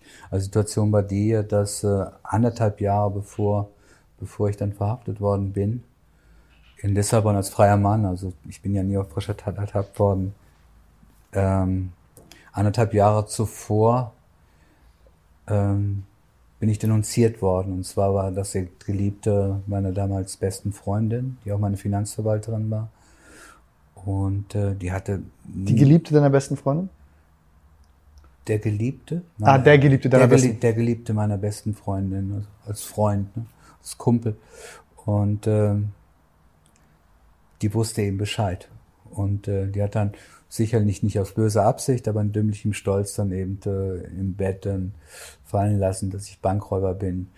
Ich hatte sie immer vor diesem Menschen gewarnt, weil, weil ich wusste, dass er, dass er ein, ja, ein unangenehmer Mensch ist, mhm. den ich auch als Kriminellen eingeschätzt habe. Er war damals der Besitzer unseres Rock'n'Roll-Clubs in Gießen, des äh, Studentenclubs. Ne? das Zentrum von, ja, des Nachtlebens in Gießen eigentlich, wo sie die ganze Szene getroffen hat. Und äh, der kam dann auch in Schwierigkeiten, weil er dann, weil er im Hintergrund noch äh, in, in hässlichen Geschäften verwickelt war, mit Prostitution und, und äh, dergleichen mehr und äh, kam dann in Haft und um selber den Kopf aus der Schlinge zu ziehen, hat er mich dann denunziert hat dafür fünf Jahre nachweislich Straferlass bekommen und 20.000 D-Mark Kopfgeld von einer der überfallenen Banken. Und daraufhin, aufgrund, nach dieser Denunziation, ist dann, nach der Verurteilung hat er das bekommen. Ne? Also die, die, den Straferlass schon vorher natürlich, aber das Geld dann äh, bei meiner Verhaftung, beziehungsweise dann den zweiten Teil, die zweiten 10.000 nach der Verurteilung. Und äh, in diesen anderthalb Jahren ist dann eine Sondereinheit auf mich angesetzt worden von Interpol. Ich bin dann beschattet worden in, in Lissabon und äh, bin aber immer wieder dieser Zielüberwachung entwischt, bin nach Brasilien geflogen. Wusstest du, dass man dich überwacht? Ich hatte instinktiv das Gefühl, aber äh, und habe instinktiv auch darauf reagiert, aber ich konnte mir das eigentlich nicht erklären, Was? weil ich habe keine Antwort gefunden. Du musst dir überlegen, Interpol sucht dich, du bist auf einem anderen Kontinent und Interpol verfolgt dich, holy fucking shit. Und äh, das, das Schöne, wenn du in einem Rechtsstaat lebst, das tun wir. Ja. Du bekommst als Angeklagter über den Verteidiger den Zugang zu allen Vorgängen in deinem Fall, also zu allen, allen Akten und auch zu allen Polizeivorgängen. Ne? Und äh, da sah ich dann zu meiner Überraschung, dass äh, in diesen anderthalb Jahren mein äh, Pensionszimmer in der Künstlerpension, in der ich lebte, in, in einem Künstlerviertel von Lissabon, durchsucht worden ist und jedes Detail vom angebrochenen Zigarettenpäckchen bis natürlich zu meinem Adressbuch Seite für Seite abfotografiert worden ist. Alles natürlich völlig illegal. Und äh, da waren auch dann die Bilder drin von der Zielüberwachung mit einem Mädchen an, an, an der Straßenbahnhaltestelle oder mit, mit Freunden in, äh, am, am Strand oder in, in, nachts mit einer Freundin beim Tanzen im Club. Und das war alles in, in den Akten enthalten. Und äh, ich bin bin dann auch äh, nach Brasilien geflogen war sieben Monate in Brasilien und bin dort schon erwartet worden. Ne? Was ich gesehen habe, ein völlig betrunkener Beamter der Polizei Federal hatte ein riesiges äh, vergrö riesiges äh, vergrößertes Passfoto von mir in der Hand, was, was ich eher sah, als er mich überhaupt wahrnehmen konnte. Aber ich bin dann doch äh, eingelassen worden, weil äh, äh, man nur wissen wollte, wann ich wieder zurückfliege. Und den Rückflug habe ich dann immer wieder mehrfach verzögert und verschoben. Und damals war es so, dass ich der Zielüberwachung in Europa ohne Probleme entkommen konnte und weiterhin Banken überfallen habe, ähm, weil in Europa man äh, damals, heute braucht man Ticket und Ausweispapiere, muss man gleichzeitig vorzeigen. Damals war das nicht der Fall und ich bin immer unter fremden Namen geflogen. Also man ist durch die, die Kontrolle gegangen, wenn es eine gab, Damals war das noch sehr locker, also da war es nicht völlig frei. Es gab schon Kontrollen, Passkontrollen oder Personalkontrollen, bin ich fast nie reingeraten. Und das Ticket war immer auf einen anderen Namen. Und da ich Eishockey-Anhänger bin, habe ich da die ganze, die ganze Mannschaft dann immer an drei Seiten, wie sie alle hießen, habe ich dann immer irgendeinen anderen dann angegeben, wenn ich irgendwo hingeflogen bin, also von Deutschland nach Portugal und zurück zu den Banküberfällen. Deswegen konnten sie meine, äh, hatten sie die, die Wege nicht. Und ich bin der Zielüberwachung immer wieder entwischt. Und deswegen wussten sie nicht, wann, äh, wann ich Portugal verlasse, wann ich wieder da sein werde. Das war in Brasilien anders, weil da musste man damals schon bei Interkontinentalflügen äh, das Ticket mit, mit dem Ausweis parallel vorzeigen. Deswegen wussten sie genau, wann ich, wann ich dort äh, eintreffe. In Brasilien aber wiederum habe ich dann meinen Flug immer wieder verschoben, auch weil ich mich dann eine, eine, eine Brasilära verliebt habe, mit der ich zusammenlebte. Immer wieder verschoben. Und der stand dann wieder, äh, als sie als ich dann zurückgeflogen bin, stand dieser betrunkene Beamte wieder. wieder Immer noch betrunken? Diesmal wieder betrunken. Diesmal am hinteren, äh, am hinteren Eingang des äh, Flughafenbusses. Und ich hatte mir ein Piratentuch umgebunden, hatte, hatte ein Wattebäuschen in die, in die, in die, äh, in die Backen gesteckt, um meine Physiognomie aufzublähen, zu Hamsterbacken. Und war sowieso Brasilianer braun nach sieben Monaten im Papageienland und äh, bin vorne eingestiegen und bin unentdeckt dann in, in als Captain Logs dann einfach rein und bin dann nach unentdeckt nach Europa gekommen. Äh, wie gesagt, und dann nach dem letzten Banküberfall, anderthalb Jahre ja. nachdem diese Überwachung schon stattgefunden hat in Deutschland und die man, den man richtigerweise mir zugeordnet hat. Ich hatte ja auch hatte ja auch mal die ganz klaren Zeichen gesetzt. Ich habe das ja nicht verändert. Ich habe ja auch damit gespielt. Ich hatte ja anfangs auch überlegt, vielleicht immer eine neue Figur zu nehmen um nicht identifizierbar zu sein, ne? mal einen, äh, mal einen österreichischen Lodel, also einen Österreich zu sprechen oder oder einen türkischen äh, äh, einen türkischen Junkie oder oder einen deutschen äh, äh Warum hast du nicht gemacht? deutschen Zuhältertypen, ne? weil weil es mir zuwider war, irgendwelche ordinären Typen äh, darzustellen und zum anderen hat mir auch das Spiel gefallen, ne? also identifizierbar zu sein und und äh, ja, das war auch ein großer Reiz. Ja, diese Auseinandersetzung mit der Polizei zu führen. Ne? Und äh, nach dem letzten Banküberfall, wie gesagt, ich war dann schon mehrere Tage in, in, in, äh, in Portugal, hatte auch entschieden, weil ich meine große Liebe getroffen hatte. Ich hatte ihr vorher gesagt, äh, wenn ich zurückkomme, ich habe ein zweites Gesicht, dann werde ich dir mein zweites Gesicht zeigen und werde es damit hinter mir lassen. Und das war für mich eine ganz klare Entscheidung, dass, äh, dass es der letzte Banküberfall sein würde. Und wie im Film, das ist ja auch immer das letzte Mal. Und dann geht alles in die Hose, geht alles zum Teufel. Und so war es eben auch da. Aber dass ich ihr das gesagt hatte, war eben der Grund, dass, äh, dass sie dann auch zu mir gehalten hat und zu mir stand und wir jahrelang zusammen waren und heute eben sehr gute Freundinnen sind, sehr gute Freunde sind. Ist eine sehr bekannte Psychologin in, in Lissabon. Und äh, ja, ich war, kam aus der Algarve zurück, hatte mich da erkundigt, wollte ein Open-Air-Kino in Lissabon aufmachen. Das war so mein Traum mich immer gewundert, warum es das dort nicht gibt, weil Lissabon ist eigentlich immer Frühling oder Sommer. Ja. Und es gab es aber nicht, ne? Gab kein Open-Air-Kino, obwohl die Portugiesen Cineasten sind. Hatte mich da erkundigt, mit einem deutschen Geschäftsmann auseinandergesetzt, kam hoch und trat in die Pension. Der, der Besitzer guckte mich ganz traurig an und dann traten zwei Beamte aus dem, aus dem Dunkel des Treppenhauses und sagte, sagten, sie sind verhaftet. Das war jetzt fünf Tage nach dem letzten Banküberfall, eine Woche. Sie sind verhaftet. Und das war dann das Ende. Das vorläufige Ende. Wem hast du dich alles anvertraut gehabt in der Zeit? Wer wusste alles davon? Sie wussten davon. Sie? Sie wussten davon.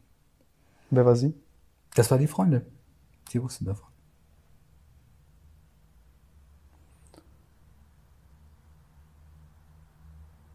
Und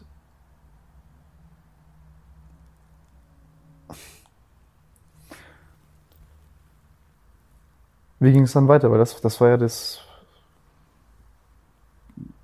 Du wolltest. du- Das, das muss ja der, der schlimmste Moment gewesen sein dann. Ja, es ist ein, ja, ein Moment, den man sich nicht vorstellen kann. Es war so ein Moment, Ja. äh, ja ich war einfach wie gelähmt. War nach außen hin absolut kontrolliert und fragte, gut, welche Anklage? Und sagten ja, so eine Reihe von Banken in Deutschland überfallen haben. Wir sind portugiesische Kriminalpolizei und nehmen sie im, im äh, Namen von Interpol fest. Und ihr Fall geht uns nichts an. Wir haben nur die Aufnahme, Aufgabe, sie festzunehmen und sie in Auslieferungshaft zu verbringen. Die waren auch cool, waren okay.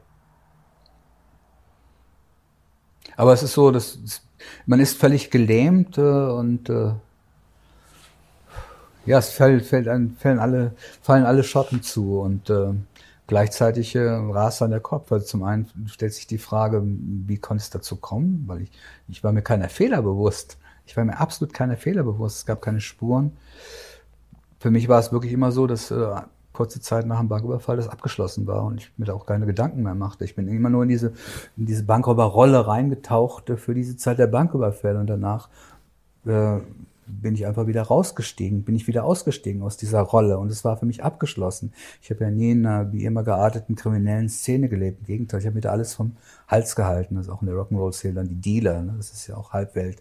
Alles habe ich mir vom Hals gehalten und äh, habe eben ganz normal dann in der Studenten, in der Künstler und äh, Hausbesetzerszene in, in Gießen oder dann in Lissabon in der, in der Studenten- und Künstler- und Rock'n'Roll-Szene gelebt. Und äh, ich wusste eben nicht, war, wie man auf mich gekommen sein konnte. Ich wäre nie, wär nie auf eine De- Denunziation gekommen, also ich wäre nicht auf, auf, auf solche Verbindungen gekommen. Also das äh, beschäftigt dann, aber dann war die Hauptfrage, wie, wie gehe ich damit um? Wie kann, wie kann, kann ich meiner Liebste das beibringen? Wie kann ich sie erreichen? Wie kann ich ihr erklären? Und wie können wir in Kontakt kommen? Das ist so der Hauptgedanke gewesen, wonach ich dann auch die Polizisten fragte. Und dann wurde ich dann in diese Massenzelle geworfen. Also Lissabon ist in Portugal, ist natürlich ein sehr armes Land damals gewesen. Es ist ja Wie viele. Leute waren da in der Zelle? Wir waren äh, 26 Gefangene auf 35 Quadratmetern. Es Holy war shit. über 100 Prozent äh, überbelegt. Aber die war für zwölf, Zellen, zwölf Menschen angelegt. Teilweise mussten wir auf dem Boden schlafen und waren auch zwölf Stühle dann nur dort. Ne?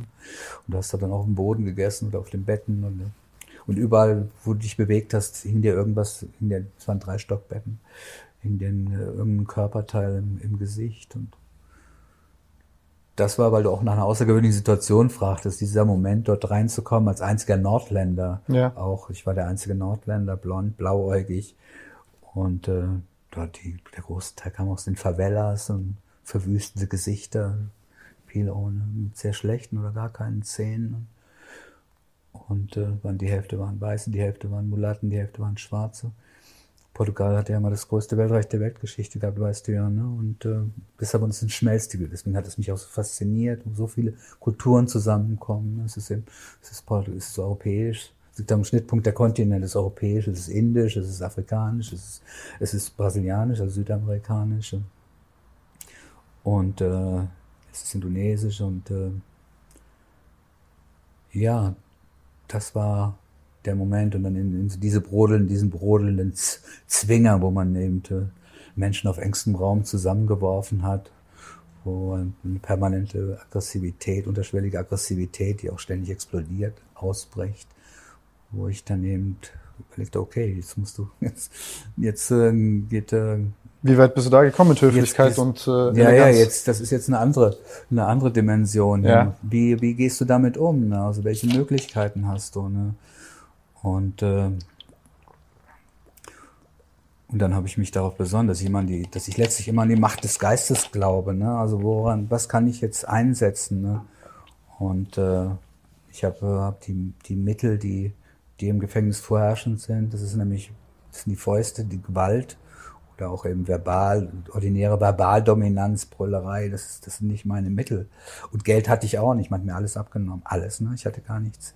Ähm, Geld hatte ich auch nicht. Das ist so das Dritte, ne, was, wo, womit äh, manche hausieren gehen oder äh, sich, sich Raum und Macht verschaffen. Natürlich, wie überall. Das ist ja, wie, ist ja letztlich so ein ganz äh, brutaler Mikrokosmos der Welt draußen nehmen. Und nur ohne diesen ganzen kulturellen Kondensiert Wesen, genau. Zuckerguss, Genau. der, der so schnell auch draußen zerstäubt, wie wir es jetzt zum Beispiel auch in solchen Krisen sehen. Ne? Ja, die Regression in den Primitivismus ist äh, nicht weit entfernt. Ja. Und äh, dann habe ich mir überlegt, äh,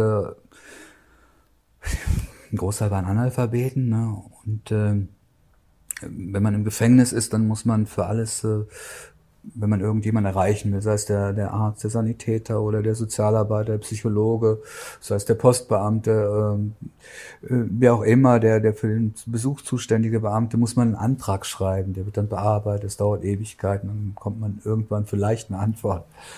Und äh, da habe ich mir gesagt, okay, dann fangen wir damit mal an. Und habe äh, erst als erstes gesagt, äh, als dann die, als wir dann, äh, als wir dann äh, dort zusammenstanden, sagten, ich will nicht Fernsehen. Wir, wir hatten einen Fernseher war oben an der, unter der Decke. Und darunter war so ein wackeliges Tisch, war eine Platte und so ein paar Streben und das war so ein Tischchen. Daneben waren andere. Und da habe ich gesagt, äh, ich würde gerne den Tisch hier haben. Ne? Da will sowieso keiner hin, weil es unterm Fernseher war. Die haben den ganzen Tag nur Tag und Nacht nur Fernsehen geschaut. Und äh, ich will, ich muss arbeiten und habe mir diesen Tisch genommen und gleich am ersten Abend und es wurde sofort respektiert, die waren ganz verwundert. Am ersten Abend. Gleich am ersten Abend habe mir den Tisch genommen und äh, und habe mir dann die Gefangenen herausgenommen. Es waren Brasilianer, die milder sind und waren Mörder, aber es waren, waren milde und waren aufge aufgeschlossen. Sind mhm. Brasilianer sind ungeheuer aufgeschlossen und Wie schnell hast du erfahren, als du dort warst, wer da was getan hat? Das geht eigentlich sehr schnell, ja. Da war das ganze Strafgesetzbuch war, war dort vertreten von Vergewaltigung, Kindermord bis, äh, bis Mord, und Totschlag und Drogen. Wie, wie erfährst du das? Ist das so eine Art Ausweis dort? Also weisen die sich Ja, dort aus? natürlich. Das ist, da werden wir ja wohl auch noch drüber reden, Ja. weil du hast in jedem Gefängnis hast du natürlich eine Hierarchie. Ja. Du hast eine Hierarchie und die Leute ordnen sich in diese Hierarchie auch selber schon ein, wenn sie nicht eingeordnet werden. Also du wirst dann auch, wenn du in einer höheren Stufe bist, du gar nicht angesprochen von, von jemandem, der in einer niederen Stufe zum Beispiel ist. Na, jedenfalls habe ich dann, äh, dann erfahren, mir dann immer, das habe ich in jedem Gefängnis gemacht, aber da natürlich zuerst, dann mit den Brasilianern, mein Vorteil war, ich konnte, Brasil ich konnte Portugiesisch, ne? ähm, dass ich äh, dann äh, über die Abläufe Bescheid wissen wollte, über die Hierarchien, über die Abläufe, ne? wer hier das Sagen hat, wer, wer hier ist hier an der Macht. Und da wer- konntest du wer einfach neugierig fragen? Ja, natürlich. Und der hat mir dann auch, ja, wir, wir waren sofort sympathisch. Ich habe ihm dann erzählt von Brasilien, dass ich durch Brasilien gereist bin. Und er meinte, ach, man, du kennst mein Land viel besser als ich. Und wäre ich da an den Orten mal gewesen, habe ich immer von geträumt. Beim Brasilianer, der kann ja gar nicht so viel reisen oder das Geld gar nicht hat. Ein einfacher Brasilianer, weißt du. Und äh, von daher hatte ich sofort sein Herz gewonnen. ne? Und dann hat er mir dann die ganzen Abläufe geschildert. Und dann kam ich direkt auf diese Idee, dann auch wie das läuft, wenn man zu irgendjemand erreichen will. Wie kann ich jetzt den, den Sozialarbeiter erreichen? Zum Beispiel wie komme ich an die deutsche Botschaft, das war für mich wichtig. Die hat mich übrigens völlig ignoriert. Äh, und ähm, Aber das ging alles mit Höflichkeit. Du bist dort und dann ist ja, ja, das am Anfang, ja, am. Anfang tastet sich das ja alles so ab, weißt du. Ja? Äh, aber Weil es ist erstmal ein Austausch von komischen ja, Blicken. ja, aber diese, diese, ja natürlich, ne, auch Neugier natürlich, ne, der Norde und äh, dann habe ich Fragen die dich dann? Ja, ja, klar, wer bist du, was hast du gemacht? Dann habe ich natürlich auch sofort den Zorro in, in die Waagschale geworfen. Ah, du hast dich sofort verkauft als Das, da, weil, weil ich wusste, das schafft mir Respekt. Ne? Da bist du sofort, äh, das, da hast du ein Renommee, da hast du Respekt und das schafft dir eine brüchige Sicherheit, einen brüchigen Raum, weißt du. Und dann habe ich gesehen, eben, dass, dass man eben diese ganzen Anträge braucht. Ich kannte, ich wusste ja nicht, wie es im Gefängnis, äh, was im Gefängnis äh, passiert, wie es dort stattfindet, wie die Abläufe sind und und äh, habe dann direkt angefangen, habe gesagt, okay, also wenn ihr wollt, dann schreibe ich euch die. Ne? Weil er sagte mir auch, die meisten können das gar nicht, die können sich nicht mal einen, Antrag schreiben, die anderen machen es natürlich nicht für sie. Und habe ich gesagt, dann über- übernehme ich das. Also ich, ich habe mich, ich hab mich letztlich, wie Angela Merkel das nennt, äh, alternativlos äh, systemrelevant gemacht. Ne? Und das habe ich in jedem Gefängnis eigentlich gemacht. Also dass ich dann die, die Anträge für die Gefangenen geschrieben habe, dann auch später Rechtsberatungen gemacht habe. In ihren Fällen das waren ja meistens so kleine Fälle, die meisten waren Dealer, waren, waren Junkies, waren, waren ähm, waren Drogendelikte, Leute, die mit Drogendelikten zu tun hatten. Dann habe ich später auch ihre, habe ich auch einen Brief an, einen Liebesbrief an ihre Angehörigen geschrieben, Liebesgedichte für ihre Frauen. Hat mir viel Freude gemacht und das hat mir dann einfach so ein bisschen Raum geschaffen. Dann haben sie eben gesehen, dass ich keine Angst habe vor niemanden, dass ich eben Natürlich habe ich Angst vor, vor irgendeinem so vor irgend so bulligen Schläger, aber ich habe keine Angst vor Autoritäten und äh, dass ich mich sofort damit in Autoritäten angelegt habe, wie in jedem Gefängnis. Aber auf diesem ja, ja, auf, Weg. auf intellektuellem Weg, ne? Und, und wurde dann eben sehr auch schnell auch der Sprecher, auch in Portugal, ne? Wurde dann der, der Gefangenensprecher, was mir dann auch einen gewissen Raum geschaffen hat. Und wenn Leute Probleme hatten, dann kamen sie zu mir.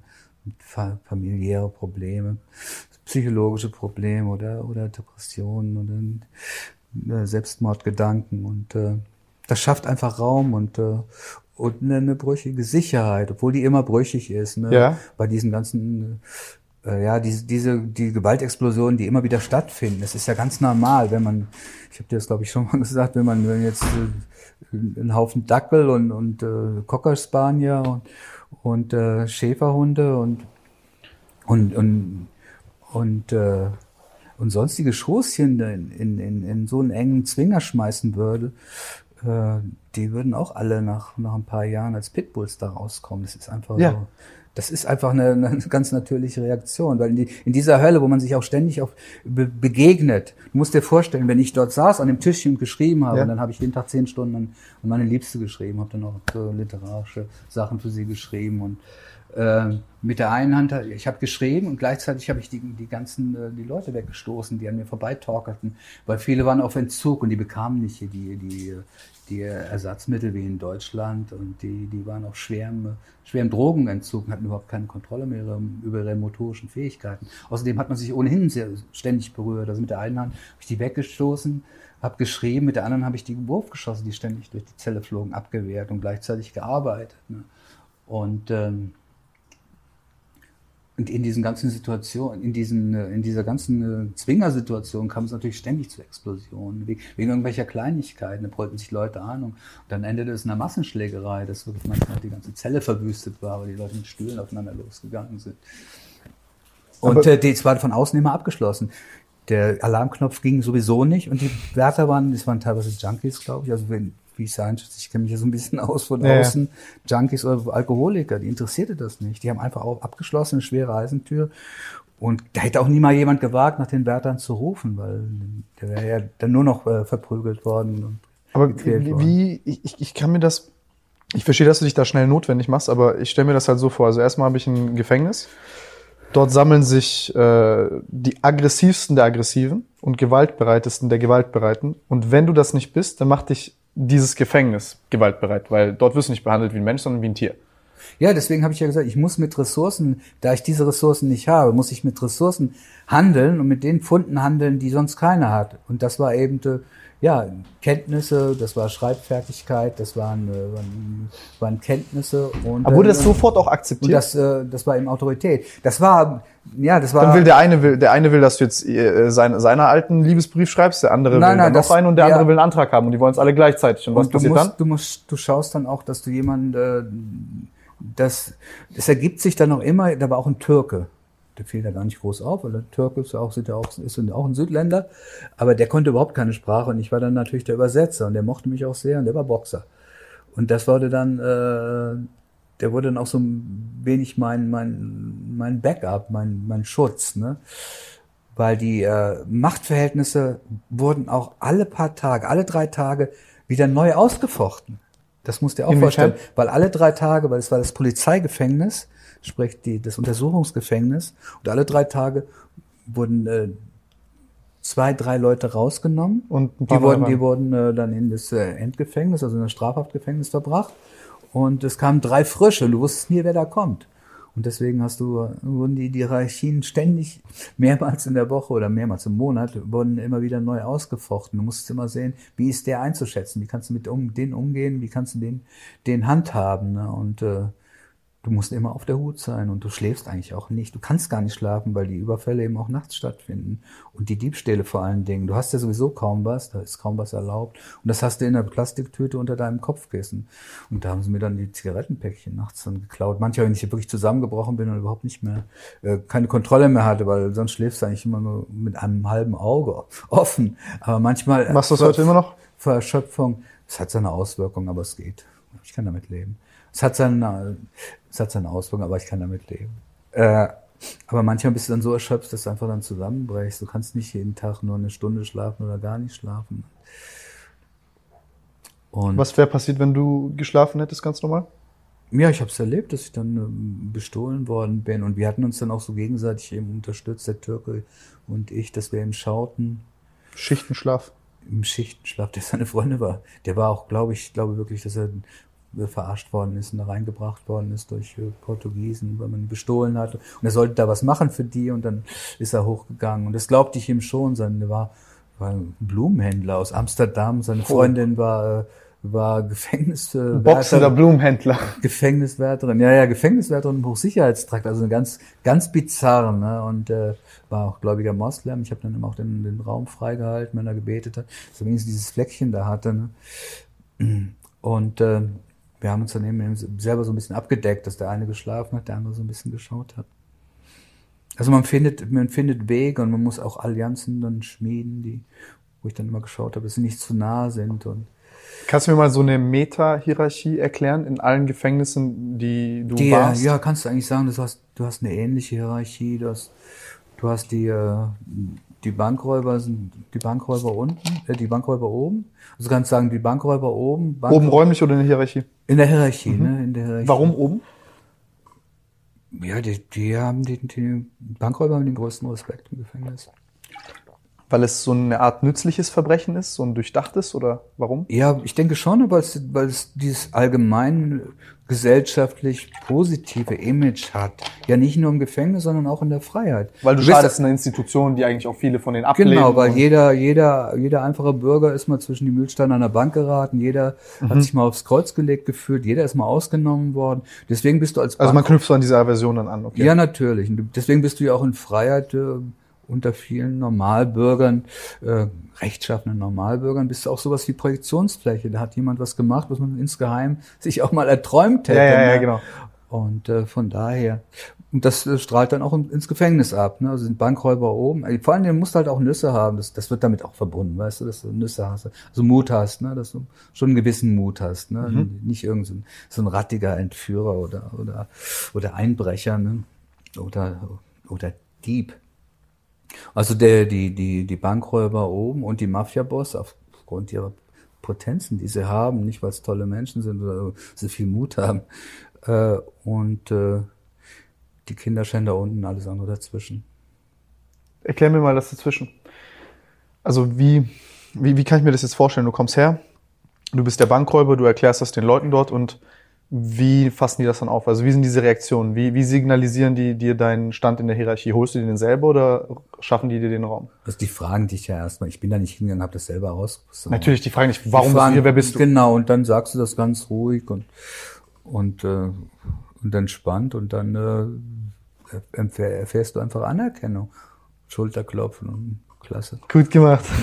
Ja, ja da stehst du eben ganz oben. Du siehst ja dann auch, wenn du im Gefängnis bist, da werden wir vielleicht auch noch drauf kommen, ähm, wenn wir auf das Kapitel kommen, werden wir ja wohl zukommen, ne? zu diesem Klar. Abschnitt, äh, die, äh, das Gefängnis eben als Schule des Verbrechens. Ne? Ja. Schieß los. Ja, können wir, können wir gleich den Übergang machen, klar. Ähm, weil du hast eben diese Hierarchien, du hast dann eben, du hast dann eben Diebe, du hast diese viele weil die Klein, Schule, die die Kleindealer, ja Kleindealer, weißt du. Genau. Und äh, wie man sich das vorstellt. Ich meine, ich bin, ich bin ja nicht vorbestraft gewesen, ich bin Bankräuber, sonst nichts gewesen. Ne? Aber wenn man wenn man diese kriminellen Karrieren sieht, ne, ist es wirklich so, dass die klein angefangen haben. Ne? Klar. Die haben erstmal, was weiß ich, angefangen, ne, was wir alle vielleicht mal gemacht haben, ist beim Kolonialwarenhändler mal einen Kaugummi geklaut, aber die dann eben gestohlen haben und dann immer sich hochgearbeitet haben und, und die dann eben die nächsthöhere Stufe dieser kriminellen Leiter äh, langsam erklommen haben und die auch erklimmen wollen. Ne? Und im Gefängnis hat man eben die Möglichkeit, äh, da da ja alle, alle Schattierungen des, der Kriminalität, des Verbrechens vorhanden sind, sich in allen Bereichen äh, weiterzubilden, weil die ganzen Experten eben da sind und die Experten das auch gerne weitergeben. Und äh, die meisten Kriminellen, äh, wenn sie aus der Gefangenschaft kommen, sind gefährlicher wie, äh, wie vorher, als sie in die Gefangenschaft gekommen ist. Das ist ja unsere irrige Annahme von jedem Bürger. Wir, wir, wir sind ja sozialisiert alle mit diesen Krimis. Ne? Wir gucken uns einen Krimi an, nehmen wir mal einen Tatort, gucken uns einen Krimi an, da ist irgendein Bösewicht und dann äh, ja, dann entkommt er und irgendwann wird ihm äh, wird man ihm dann auf die Schliche kommen und, und irgendwann wird er gefasst. Und dann, und ist alles gut. Und dann ist alles gut. Ja, ja. Aber das Gegenteil ist der Fall. Dann ist eben nicht alles gut, dann geht's erst los. Weil dann wird's wirklich gefährlich. Weil dann kommen diese Menschen in diese, diese Schule des Verbrechens, die, die sie annehmen können, wenn sie wollen. Und äh, die meisten nehmen sie eben an und bilden sich dort weiter und kommen dann mit, äh, mit Verbindungen nach draußen, mit äh, ganzen Netzwerkverbindungen, mit Telefonlisten, mit ganz konkreten Adressen, wo sie sich als Anlaufstelle, wenn sie rauskommen, wenden können. Äh, hinbegeben können. Man spricht ja immer von die Resozial Resozialisierung als Ziel, genau aber das- das ist genau das Gegenteil. Das ist Asozialisierung. Du, du resozialisierst dich halt innerhalb dieser Strukturen. Ich, das, du kannst es für dich selber tun, wenn du den Mann, aber wer hat denn die Kraft? Also ich war, du kannst, ich habe ja auch darüber gesprochen und geschrieben in, in dem Buch Seele auf Eis, äh, Gefängnis als Schule des Verbrechens, aber auch als moralische Schule. Du kannst es natürlich auch als Chance, als Möglichkeit sehen. Aber die wenigsten haben die, die, die, Pos- die, ja, die, äh, ja, die soziale Kompetenz, noch die Persönlichkeit dazu, weil die meisten Persönlichkeiten sind ohnehin schon deformiert und, und, und äh, stark angeschlagen oder, oder kaum ausgebildet und sehr, sehr leicht knetbar in, in, in diesem, ja, in diesem riesigen Karussell auch von, von kriminellen Verführungen, die von allen Seiten auf dich eindringen, denen natürlich auch die Beamten ausgesetzt sind. Deswegen hast du auch dort natürlich Korruption. Also, es gibt halt immer korrupte Beamte. Ich würde niemals sagen, dass der, der Stand des, des äh, Justizvollzugsbeamten, dass die korrupter sind als andere. Das hast du in jedem Das ist Bereich. einen stabilen Korruptionsgrad. Hast du in jedem Bereich. Ne? Und da ist es noch viel schwieriger, dem zu widerstehen, weil, weil die kriminelle Verführung natürlich Ja, an allen Ecken lauert. Das ja. ist, ja, ist ja naturgegeben in einem Gefängnis. Ne? Und äh, aber entscheidend ist, dass, äh, dass es eben angenommen wird von fast allen Gefangenen und die Gefangenen wirklich gefährlicher rauskommen, als sie reingegangen sind. Dass viele auch, auch äh, zum einen ist es ja auch ein Drogen-Hotspot, es ist ein, ein Drogenzentrum wie der Görlitzer Park, wo man alle Drogen bekommen kann, die man haben will. Viele kommen rein, die sind eben äh, äh, Wie kommen die rein? die sind sauber, also die haben kein, die haben kein Drogenproblem. Ja, die dort entwickelst du eins. Die werden drogensüchtig aufgrund der, der Gesamtsituation, die, den, den ganzen Druck, in dem man steht und dem ganzen, oder äh, den ganzen Zwängen, dem man Wie ausgesetzt ist. Und, äh, und natürlich durch die Verführung, die von allen Seiten kommt. Ja, ich habe äh, ich habe alles abgewehrt. Also ich habe mir überlegt, äh, ähm, wie ich gehe ich mit der Situation um. Ich werde diese Zeit nicht äh, nicht ungenutzt verstreichen lassen. Ich werde, werde eben das als Möglichkeit sehen, mich, äh, mich zu konturieren und um klarer und stärker zu machen. Das habe ich für mich auch erreicht. Indem ich dann wirklich auch, als ich rauskam, wirklich stärker war, als, als ich reingegangen bin. Das war das, was ich Drogen wollte. nein, Gewalt nein. Drogen ohnehin nein, auch Alkohol, weil du komm- bekommst auch jederzeit Alkohol. Und ich habe auch damit dann aufgehört. Ich habe ja früher höllisch viel getrunken. Kein Alkohol, keine Zigaretten, habe alles abgesetzt. Also wo auch die Leute dann anfangen zu rauchen. Weil aufgrund der ganzen Düsterheit äh, und der ganzen Drucksituation, in der man sich befindet und auch der, der ständigen Angstsituation. Man muss ja immer auf der Hut sein, um, um nicht äh, irgendwelchen äh, Angriffen ausgeliefert zu sein. Und ich habe da eben aufgehört mit dem Rauchen. Habe jeden Tag habe dann ganz konsequent hab mir gesagt, du musst diese Gefangenschaft strukturieren und äh, musst diese Struktur perspektivisch umsetzen. Und das habe ich getan. Ich habe mir dann in, den, in allen Gefängnissen dann immer alle Bücher reinschaffen lassen, die, die möglich waren. Und da liest kaum jemand, die gucken alle nur Fernsehen. Ne? Um, zwecks, natürlich zwecks Weiterbildung, aber eben auch äh, zwecks Wachhaltung, was ungeheuer wichtig ist, der, der sinnlichen Imagination, weil das ein Raum ist, der, in dem man total entsinnlich Der wird. raubt dir alles. Es ist alles, es ist ein grauer, dunkler, dreckiger, stinkender, äh, verschlossener Raum mit einem kleinen Gitterfenster oben. Und äh, man kann sich nur erhalten, indem man äh, ja am Leben halten und auch weiterentwickeln, indem man die, das ist ein sehr wichtiger Punkt, diese, diese sinnliche Imagination äh, am Leben erhält. Und das, ich habe eben das Talent, schreiben zu können. Das konnte ich eben durch, über meine literarischen Texte, das meine Liebsten eben jeden Tag geschrieben habe und eigentlich immer geschrieben habe. Wenn immer ich schreiben konnte, es war die eine Säule und die andere Säule war, war der Sport. Dass ich dann wieder, das war eigentlich nur eine Rückbesinnung auf meine Schulzeit, weil ich war mal ein sehr guter Sportler, bevor dann der, der ganze Rock'n'Roll-Exzess begann. ich war mal ein richtig guter Leistungssportler und, äh, und äh, ich habe dann konsequent Sport gemacht auf der Zelle, eben jeden Tag Gymnastik und auch manchmal den Tisch auf die aufs Bett gepfeffert, bin dann eben die zweieinhalb Meter Zelle bis zur Gitterfensterwand dann hin und her gerannt und dann in jeder Freistunde, bei jedem Wetter, manchmal auch allein, wenn es stürmte oder Schneesturm war oder, oder ein Regensturm, alleine dann in dieser einen Freistunde gejoggt. Jeder. Ich bin nie, nie im Kreis mit den anderen Gefangenen da getrottet, sondern immer gelaufen in jeder Freistunde. Und das waren so diese beiden Standbeine. Und um mir auch Raum zu verschaffen und die Akzeptanz als Einzelgänger, der eben einen ganz anderen Weg geht, musste ich ja natürlich auch wieder was geben, weil das wird ja nicht akzeptiert. Ne? Und äh, ich habe mich in jedem Gefängnis mit den, mit den Anstaltsleitern auseinandergesetzt. Mit den Beamten kam ich zumeist aus. Waren, manche waren richtig okay. Viele Arschlöcher auch, aber manche waren okay. Und in Köln, aber darüber reden wir vielleicht auch, dass es sehr große Unterschied zwischen den Gefängnissen noch gibt.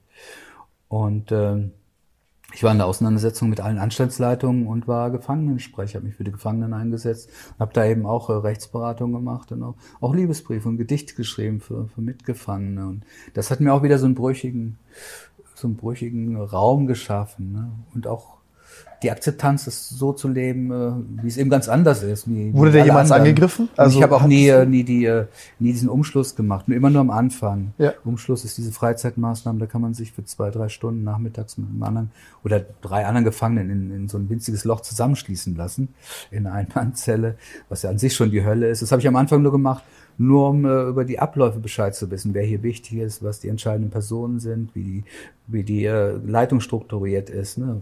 Welche Art der Sozialarbeiter. Erklär mir mal, wie du das alles, diese ganzen Strukturen wahrgenommen hast, wie du die erfragt hast und welche Schlüsse du daraus gezogen hast. Also vielleicht an einem Beispiel von einem interessanten Gefängnis. Ja, nehmen wir mal äh, ein Gefängnis, also nehmen wir mal Remscheid, da, da habe ich dann gehört, also sofort erfahren, der, der Sozialarbeiter ist ein Schwätzer, der stellt sich so dar, als würde er, würde er eben sich für die Gefangenen einsetzen, aber hält sich aus, aus allem raus, zieht keine Stellung und äh, wenn möglich ist er überhaupt nicht erreichbar. Die Psychologen sind bis auf einen, sind alle geisteskrank und die meisten sind dort auch schwer beschädigt. Die haben dort äh, ein völlig unkontrolliertes Feld zu marodieren, wie es ihnen gefällt und auch ihnen missliebige Gefangene eben äh, über Jahre länger, über die eigentliche Zeit hinaus dort festzuhalten, weil da gar keine Kontrolle herrscht.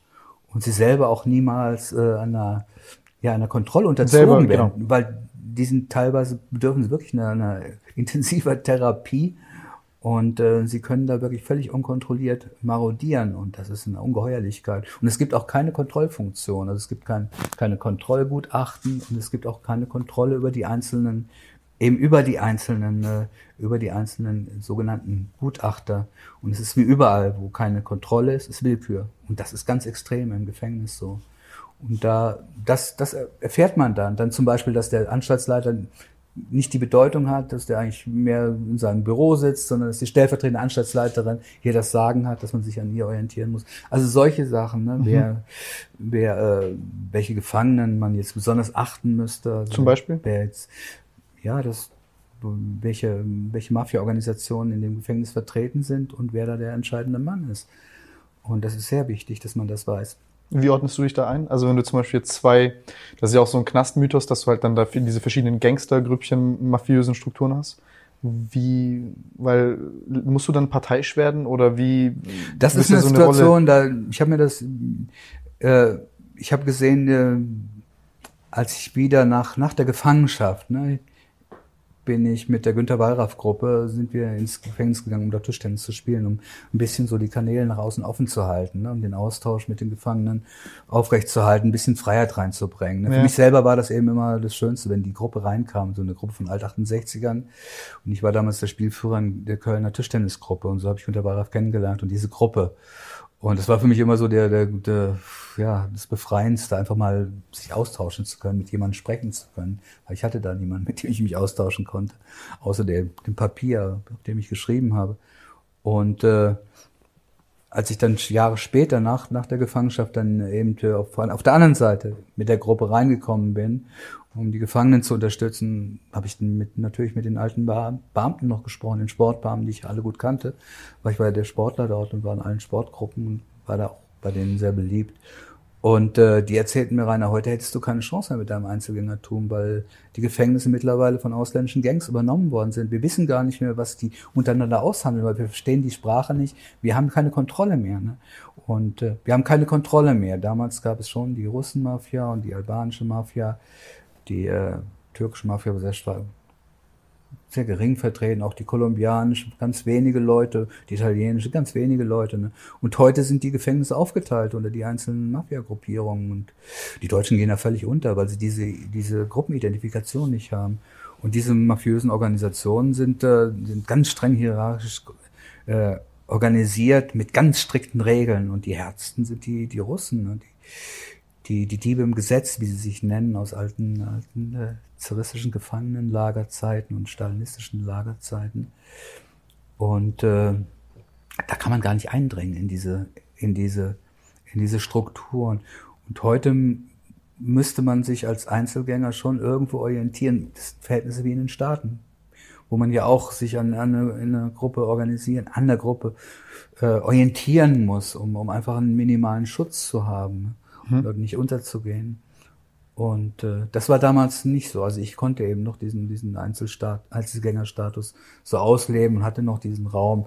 Aber natürlich ist es der, der Okay, der, das heißt, du hast quasi erst diesen der ist Anfang immer brüchig. Dieser, dieser, dieser Raum ist immer brüchig. Auch diese Sicherheit. Das heißt, was wie so ein externer Berater für die alle, mehr oder weniger in deiner Rolle als mhm. Sprecher und Ja, ja, aber du wirst trotzdem, kannst trotzdem angriffen. Mir ist ja auch so gerade, ich bin auch fast totgeschlagen worden einmal. Was ist da passiert? Ähm, ja, das war mein Fehler, also meine Unachtsamkeit und zwar man muss immer, das ist das, das ganze Leben auf der, der im Gefängnis ist so ein, so ein Balancieren auf einer ganz dünnen Planke. Man muss immer schauen, welchen Schritt man macht, dass man das Richtige sagt, dass man nicht äh, äh, den falschen Schritt macht, um, um abzustürzen. Und deswegen, du bist immer in, in, in so einer Spannungs- und Drucksituation. Ne? Für andere ist es, ich habe diese Angst nie zugelassen, weil du kennst das, kennst den Satz ja, Angst fressen Seele auf. Ne? Das habe ich nie zugelassen, aber die meisten sind nur noch Angstwracks die wirklich nur bibbern. Man sieht das ja auch dann. Und die sind natürlich dann die, natürlich die ersten das sind Opfer. Opfer. Das sind die Opfer natürlich, das ist ja klar. Und man muss immer tough sein, du musst immer den, du musst immer aufrecht gehen, du musst auf deinen Gang achten. Das war in der, in dieser Massenzelle ungeheuer schwierig. Ich, meine, ich war so erschöpft, ich hätte am liebsten kriechen wollen ne? und hatte weiche Knie, aber ich musste dann tough, weil du wirst dann von 50 Augen bist du beobachtet, wie du jetzt äh, von, vom Tisch aufstehst oder von deinem von deiner Pritsche und zu, zu diesem einzigen Toilettenloch gehst wie du jetzt so zu dem Waschbecken das heißt, gehst. Du, wirst, bewegt und alle du musst, du wirst, du wirst beobachtet in jeder Bewegung, ne? Und du musst immer eine straffe Körperhaltung zeigen, du darfst nie zurückzucken, du musst immer den Kopf oben halten, du musst immer in die Augen schauen ne? und niemals das erste wegschauen. Und das musst du eben über Jahre konzentriert machen. Ne? Und das ist schon sehr Krass. äußerst äh, zermürbend. Und ich bin äh, fragt es jetzt nach der Situation, wo ich reingeraten bin. Wie gesagt, es war meine eigene Unachtsamkeit, meine eigene Schuld letztlich. Es war ein Serbe, der mit seinen, wir waren in der Dusche und in Köln, un, unglaublicherweise, dass, dass das so war in Köln, aber es war in Köln so, dass nach dem Sport wurden die Gefangenen alle in die, die Dusche, sind wir alle in die Dusche gekommen in der Sporthalle. Der Beamte ist dann in sein Büro fernab und der hat einfach nur abgeschlossen. Wir waren uns immer selbst überlassen. Und es ist klar, die Dusche ist immer der Ort, wo die, die, die, äh, die Rechnungen stattfinden, wo die Abrechnungen stattfinden. Da wird abgerechnet. Das ist immer der, du der Duschraum. Ne? Und äh, naja, und ich, abgerechnet? ja, wo dann die, Wieso mit dir? irgendwelche Hände. Die Situation, ja, das will ich dir gerade schildern. Da, das war die Zeit äh, der der der Kosovo, Anfang der 90er, der der der serbischen Besetzung, der der Bürgerkriege in Jugoslawien ausgelöst von den Serben vor allen Dingen. War gerade die Besetzung des Kosovos, die stattfand. Es waren gerade die Berichte über die Vergewaltigungslage der Serben bekannt geworden. Und es war ein Serbe mit seinen zwei serbischen Kollegen und er hatte hohe Achtung von mir, war relativ jung, war jünger als ich und dem hatte ich auch äh, geholfen bei seiner Gerichtspost, also hatte hohen Respekt. Und ich war so dumm, so unüberlegt und unbedacht und habe ihn auf die Ver Vergewaltigungslager der Serben im, in, in, in Bosnien angesprochen. Und Das, das ist nicht schlau, ja. nee, war es nicht, aber Nationalstolz von so jemandem, ja. und der ist direkt beschrie mich an, das ist Scroll-Propaganda, stürzt sich auf mich und zwei andere, die beiden anderen auch und prügelten auf mich ein. Und die hat mich sicher totgeschlagen oder zumindest krankenhausreif geschlagen. Aber da war ein Kolumbianer, es war ein Killer, ein kolumbianischer Killer, eine höhere Charge in der kolumbianischen Mafia, der einzige Kolumbianer dort, der nur Spanisch sprechen konnte und dem ich ja die Übersetzungen gemacht habe. Und das sind die härtesten eigentlich, die ich getroffen habe, die einen ganz harten Kodex haben. Ne? Also die, die lassen sich für dich zerreißen, wenn, wenn sie zu jemandem stehen. Also bei all dem ganzen Wahnsinn, die haben diese ganz, ganz harte. Gradlinigkeit. Absolut. Also die springen auch dazwischen, wenn, wenn einer von 20 Leuten angegriffen wird, interessiert die gar nicht. Und der ist wie eine Wildkatze von hinten auf die eingesprungen. Und der hat mich dann gerettet, bis dann irgendwann mal der Schließer kam ne? und die anderen uns äh, auseinandergerissen haben. Ne? Aber der ist dann von hinten auf die auf die drei dann zugesprungen und konnte mich dann retten. Aber wie gesagt, das war meine eigene Dämlichkeit. Ne? Nur das zeigt auch nochmal, dass man immer immer ganz konzentriert und bewusst sein muss, was man macht, was man sagt. Ja, und ja niemals, keine- niemals seinen, seinen eigentlichen, eigentlichen Impulsen. Das ist ja ein nat- Ja, du willst natürlicher halt nur ein Gespräch führen und Neugier, diese Mist- ja, genau. ja, auch ein Impuls, äh, so diesen Wahnsinn verstehen zu wollen und äh, Ich wäre der Erste, den die dort zusammenschlagen würden. ja, äh, dem, dem bin ich einfach nur gefolgt, aber das darfst du nicht. Ne? Und da habe ich mich schon wieder zu sicher gefühlt, weißt du, weil ich dachte, mir ist nichts passiert und, äh, und schon ist es, äh, schon passiert es dann, wenn du einfach einmal, einmal unachtsam wirst, das darfst du einfach nicht.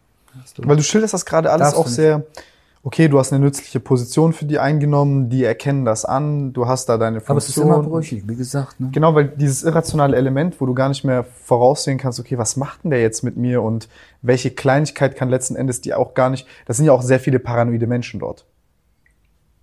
Die, Ja, sind sehr viele, die auch in die Psychiatrie eigentlich gehören. Es sind sehr, sehr viele psychisch, sehr stark gestörte und, äh, und auch gefährliche Menschen. also allein der Umgang ist gar nicht offensichtlich. Also nützlicher, also eine Nützlichkeit, die zum Beispiel zwischen mir und dir herrscht, wenn du der Sprecher bist und du Sachen für mich übersetzt, die kann genau in diesem Moment ja kippen. Und das ist jetzt zum Beispiel nur einmal Ja, passiert, das kann, ist kann sofort kippen. Also kann, kann, äh, ja, kann kippen, ohne dass es irgendwelche Anzeichen dafür gibt. Es kann von einem Moment auf den anderen passieren, gerade bei, bei, ähm, bei psychisch stark beschädigten Menschen. Und da gibt es eben sehr viele, die auch teilweise gefährlich sind, ne? wo man einfach nur, wo auch die Wärter sagen, die nur mit dem Kopf stellen, wie können Richter solche, solche Menschen in, ins Gefängnis sperren und Wie uns dieser die Gefahr aussetzen. in dieser, in dieser Hierarchie diese Leute, die offensichtlich unzurechnungsfähig sind und überhaupt vollkommen irrational handeln, die sind ja hochgradig gefährlich. Also zum einen, äh, du hast da auch sehr unterschiedliche Kategorien. Du hast da, hast da Leute, die sind äh, völlig ungefährlich. Die werden dann, äh, über die wird gelacht, denen wird auf die Schulter gehauen, die, die werden dann so wie, wie, Klassenclowns gesehen, ne? So skurrile Leute und die werden dann mehr belächelt und man, man, man kümmert sich auch ein bisschen um sie, weil man weiß, die haben hier nichts zu suchen, aber die können auch nichts dafür. Und dann gibt's Leute, die die ganze Nacht lang den Mond anheulen, was wirklich sehr anstrengend sein kann, ne? weil, weil wir alle auf engstem Raum dort zusammengefecht sind. Und weil es ungeheuer Werden die ist. zusammengeschlagen? Das ist wahnsinnig. Das passiert dann natürlich auch. Ne?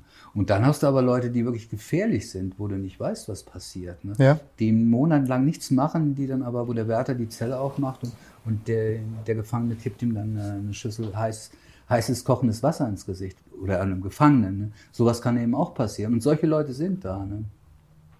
Und natürlich werden die dann auch zusammengeschlagen. Nur das ändert ja nichts. Das ändert ja nichts an ihrer, ihrer Krankheit. Die werden es dann im nächsten Monat dann wieder tun. Und das ist dann auch eine Ungeheuerlichkeit, dass, dass Richter solche Leute, wo sie wissen, die Psychiatrien sind überfüllt, die dann in, ins Gefängnis stecken. Ne? Und, und die Arbeit dann natürlich vor allen Dingen den Beamten aufhalsen und die Last dann eben auch den Mitgefangenen, die darunter zu leiden haben. In beide. Die, die Beamten wie die Mitgefangenen. Das ist wirklich ein gigantisches Problem. Das, das, das, das kann ich mir vorstellen. Bevor wir gleich auf diese gesamte Kritik und so zu sprechen kommen, was mich interessiert, ist auch, ähm, wie die ganzen äh, Mörder und Hochgewaltbereiten dort eingeordnet werden. Sind das eher so Spielsteine, ähm, die dort hin und her geschoben werden von diesen Strategen? Oder ähm, schaffen die sich selbst dann Raum und Macht durch Ja, Gewalt? würd- wie gesagt, ich, die, die Situation hat sich ja verändert. Also heute würde ich auf jeden Fall sagen, dass sie, äh, dass sie sich ja auch orientieren müssen an, an irgendeiner Gang und die werden dann mehr, werden dann, würden dann zu den Läufern gehören, beziehungsweise zu denen, die, äh, die jetzt äh, Eintreibungen vollziehen, Geldeintreibungen für Drogen, die eben äh, mit, mit Nachdruck das machen, was sie eben noch draußen machen, also Geld eintreiben, die draußen Geldeintreiber waren oder, oder Security-Leute hast du auch viele, ne, die da die in der Halbwelt gearbeitet haben, dann mhm. jemanden erschossen haben zum Beispiel ne, oder jemanden totgeschlagen haben. Und äh, die haben sich damals, ja, zum einen haben sie sich natürlich, die haben sie immer aufgeplustert und, und, und, und haben mit ihren Muskeln gespielt. Die hatten ja meistens nicht allzu viel, allzu viel im Schädel ansonsten. Ne? Und die suchten aber dann immer jemanden, der, der ihnen intellektuell überlegen war, an dem sie sich dann orientieren konnten, weißt du, weil sie eine, ja, die brauchten eigentlich. Wie war das bei dem Killer? Sie brauchten letztlich eine Leine, verstehst mhm. du? Wie, so ja, genau. Hund, so stelle ich mir das auch vor. Wie so ein Pitbull, der auch eine Leine braucht, ne? Aber der dann auch losgelassen, ein gutes Duo. der auch losgelassen werden muss. Und wenn dann so ein, wenn dann ein gefährlicher, intelligenter Verbrecher da war, dann konnte das richtig gefährlich werden. Ne? Was, was hast du gefragt? Ähm, wie das mit deinem kolumbianischen Freund war, der Killer. Also der hat völlig zurückgezogen gelebt, weil da mhm. gab es sonst niemanden von der kolumbianischen Mafia. Der hat völlig zurückgezogen gelebt und ja, und er hat halt manchmal mit mir gesprochen, weil er einfach mal reden musste, mhm. weil keiner mit ihm sonst sprechen konnte. Es war kein anderer spanischsprachiger Mensch dort. Aber sonst, wo, wo hättest du jetzt diese Killer und Mörder eingeordnet? Äh, also so? er war, war, wie gesagt, der Einzelkämpfer und der, der hat sich auch an niemand orientiert. Der ist Aber auch die restlichen, wirst ja auch wahrscheinlich viele Mörder ja, ja, sicher. Haben. Die, äh, ja, die waren eigentlich ähnlich, wie ich es dir eben geschildert habe, ne? mhm. ne? die sich aufgeplustert haben und damit geprotzt haben. Es gibt sogar, gab sogar Vergewaltiger, die damit geprotzt haben. Ne? Und die wie ist das angekommen mit Kinderschändern und Vergewaltigern? Werden die das, das war ein, ein, Unterschied. Für mich gibt's da, natürlich ist das nochmal eine, eine fürchterliche Dimension mehr, Kinderschänder, ne? aber Vergewaltigung ist, ist, ist, ist genauso niederträchtig und, und äh, verachtungswürdig. Aber die wurden manchmal gar nicht so äh, äh gar, wurden gar nicht so negativ gesehen, Echt? die dann sogar mit ihren Taten dort protzten und andere ja? das, das auch noch. Ja, aber das zeigt doch, wie, wie krank dieser ganze Kosmos ist. Aber ich kenne das immer so, dass die Kinderschänder und, und die, die Vergewaltiger. Ich jetzt von Vergewaltigern. Also ich dachte, das immer die beiden. Genau, ich dachte, das immer Kinderschänder und Vergewaltiger nicht, so. Nein, nein, das ist nicht identisch. Ne? Also die, die Kinder, das ist mir klar. Die Kinderschänder sind die unterste Stufe. Was passiert mit denen im Knast? Das wie werden sehr, die behandelt? Das ist sehr, sehr unterschiedlich, also wie ein Gefängnis auch organisiert ist. Also in Gießen, das war ein fürchterliches Gefängnis, also sehr, sehr autoritär, mit sehr vielen rechtsradikalen Beamten, also richtig üble, übel Leute. Äh, und da war es sogar so, dass die, äh, da, dass die die Zelle geöffnet haben da war Vollverschluss. Alles war immer voll verschlossen. Die Zelle geöffnet haben während der Schlusszeiten und dann irgendwelche Schlägereien gelassen haben, die dann ihre Aggressionen da abgelassen haben und, und sich dann moralisch auch nochmal als was Besseres fühlen konnten. Aggressionen, die ganz woanders herrührten. Äh, das ist eben ja so ein Feindbild dann auch für die anderen, sich als bessere, was Besseres zu fühlen. Verstehst du? Da geht es gar nicht so sehr um den Kinderschänder, und, sondern es ist einfach der Hass, den man rauslassen kann, so ein Hass auf ein, ein Objekt, äh, an dem man sich austoben kann und sich gleichzeitig aber moralisch überlegen fühlen kann, ja. obwohl es, was weiß ich, Entführer sind oder, oder Vergewaltiger sind, Frauenvergewaltiger sind oder äh, sie irgendwas anderes Mieses gemacht haben und, und Abscheu, Abscheuliches gemacht haben oder Totschläger sind, ne, die jemanden totgeschlagen haben. Ne? Und äh, in, in den anderen Gefängnissen war es aber so, dass sie sehr abgeschützt wurden. Also sie wurden sehr geschützt räumlich dann halt durch die Architektur ja, ja, des Gefängnisses. Ja, ja, die haben dann noch Einzelfreistunden gehabt und, und sind dann auch, ja, nicht, auch okay. die sind auch nicht aus der Zelle gekommen und da hätte es niemand, niemals äh, dazu kommen können, dass ein Beamter jetzt die Tür geöffnet hat, was ja auch richtig ist. Ne? Ja, Gott sei Dank. Ein Kinderschänder hat natürlich das, das Recht auf seine Unversehrtheit. so sehr es dem gesunden äh, Volksempfinden auch widerspricht. Ne? Nee, nee, also ich, ich kann das auf einem Bauchgefühlslevel auch, da werden wir gleich auch zur Knastkritik bekommen, äh, kommen. Ich habe noch einen, so eine Knastmythos-Frage. Aber äh, dass das Bauchgefühl Leute, äh, die, die solche gigantischen Straftaten vollgehen, ähm, zu entmenschlichen, ihnen diese Grundbedürfnisse und, und, und ja, wie soll ich sagen, diese Grund, der Grundrechte sie zu berauben. Ich, ich kann diesen Instinkt schon nachvollziehen, diesen tiefen Hass. Das aber ist, ist definitiv nicht das Richtige. Ähm, deswegen, man sieht das ja auch so ein bisschen geschichts-, äh, also historisch, ne, wie sich die ganzen Gefängnisse entwickelt haben, von der Todesstrafe bis auch von dem Ziel, was, was ist eigentlich das Ziel und die Funktion eines Gefängnisses, ne, von, wir wollen eigentlich den Mensch hohl bestrafen mit, von der Todesstrafe bis, Ja. ne, wo das zur Schau gestellt worden ist, öffentlich, Ja. ähm, und die ganze Das ist ja Entwicklung ähnlich. ist jetzt entwickelt. Das, das ist ja ähnlich. Das ist ja Eben, ähnlich. eben, eben. Diese ganzen Elemente, die sieht so man ja die, immer. So, so ganz primitive Bedürfnisse, die da befriedigt werden. ne? Ja, genau. Dieses zur Schau, genau, ja, also das ist, es ist Ja, auch so diese, diese so ganz primitive Revanche-Bedürfnisse. Ja. Der, wo, wo man sich das ist so kulminiert in so einem Ereignis. ja, und, und, und, ja, und man sich selber darüber auch reinwäscht und moralisch erhaben führt. Ja, dass man genau. was Besseres ist ne? und sich da abhebt. Ne? so auf dieser moralischen Empore richtet Ja, ja, und genau. auch allein durchs Zuschauen schon so Genau, dieses ja. Erhabensein irgendwie noch dabei ist, sondern dann, dann ist auch diese komische Konstellation, so dieses Kolosseumshafte, diese Ja. ganzen Beobachter und Zuschauer, der Henker, dann noch vielleicht der Kommentator und so. Als wäre das Und dann, da- ja, und dann auch noch so eine, so eine sadistische Euphorie, die da auch noch drin steckt. Ne? Dass, man, Aber das dass, man, dass man es genießt, geradezu sadistisch genießt, wie ein anderer Mensch dort äh, äh, zu Schaden kommt oder zer, zerschlagen wird oder zerfleischt wird. Ne? Aber ich glaube, dass auch da so dieser tiefe Kern darin liegt, dass, dass Leute erkennen, dass dieses ganz perverse ähm, ähm, Spaß haben daran auch, ich, ich, ich meine, nicht, nicht, nicht falsch verstehen, dass auch sowas etwas Natürliches in uns drinsteckt, sowas ganz, ganz Eigenartiges, dass man auch als solches identifizieren muss, dass ich auch Teil davon hätte sein können, dieses Publikums der sich dann auch anstecken lässt und applaudiert, wie irgendjemanden, wo mir eine tolle Geschichte erzählt wird, wieso der den Kopf abgehackt bekommt. Und das Ganze wird jetzt ein bisschen verschleiert durchs Gefängnis, es ist weggehalten, wir applaudieren dem jetzt nicht so ganz. Ähm, aber im Grunde genommen eigentlich fast dasselbe auch wieder passiert und ähm, das eine unfassbar falsche Sache ist. Da, da kann ich dir ein ganz gutes Beispiel eigentlich nennen, also auch wo man, wo man dann auch wieder für sich ganz klar Position beziehen kann und sollte. Und zwar in der Auslieferungshaft war es so, was ich dir geschildert habe, dass eben alle paar Tage kamen drei neue Leute und wenn es schwacher waren, dann wurden sie der sogenannten Gerichtsverhandlung unterzogen. Und ich bin immer wieder dazwischen gegangen und ich wurde dann immer niedergebrüllt. Ne?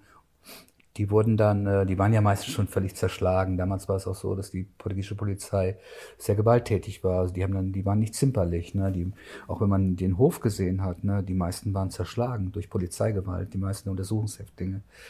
Und äh, die, äh, die dann wirklich schon völlig übernächtigt und zerschlagen mit vollgebluteten Klamotten dann vor ihnen standen. Die wurden dann vor so ein, so ein, äh, so ein Tribunal gestellt. Da gab es einen scheinbaren Richter, einen scheinbaren Verteidiger, einen scheinbaren Staatsanwalt. Wer, wer hat das ausgekleidet? Das waren die, äh, ja, das waren die, äh, die Beamten oder ihr, ihr ja, Gefangene? die, die, natürlich die Gefangenen, die Beamten ja damit gar nichts zu tun. Wir waren uns ja völlig selber, unter, selber überlassen. Wir waren uns völlig selber überlassen. Wir konnten da ja machen, was wir wollten. Das ist diese wie Kinder, die Mutter, Vater, äh, Kind spielen. Und So da die, dann wurden denen, denen wurden dann vorgeworfen, die eigene Oma vergewaltigt zu haben, mit dem Drogen, äh, Drogengeschäfte, mit dem spanischen Königshaus veranstaltet zu haben. Mhm. Spanien, Portugal, ist diese, diese Hassbeziehungen, so wie, was weiß ich, wie Barcelona und Real Madrid, also so, so eine Rivalität eben, ne? Oder Brasilien, Argentinien. Und äh, deswegen das, also irgendein so Schwachsinn wurde dann, ne? und in, in Frauenkleidern, äh, Frauenkleidern durch die Straßen gelaufen sind. Irgend so ein Blödsinn haben die sich dann ausgedacht. Und alles war am Johlen. Ne? Und am Ende wurden, mussten sie sich ausziehen und dann wurde ihnen kaltes Wasser übergeschüttet. Und alles war immer am Brüllen. Und ich bin, wollte immer diese Gerichtsverhandlung abschaffen. Und äh, ich konnte es nie durchsetzen. Ne? Ich wurde dann immer niedergebrüllt. Das wollte sich nicht nehmen lassen. Wie böse Kinder kam es mir immer vor. Ne?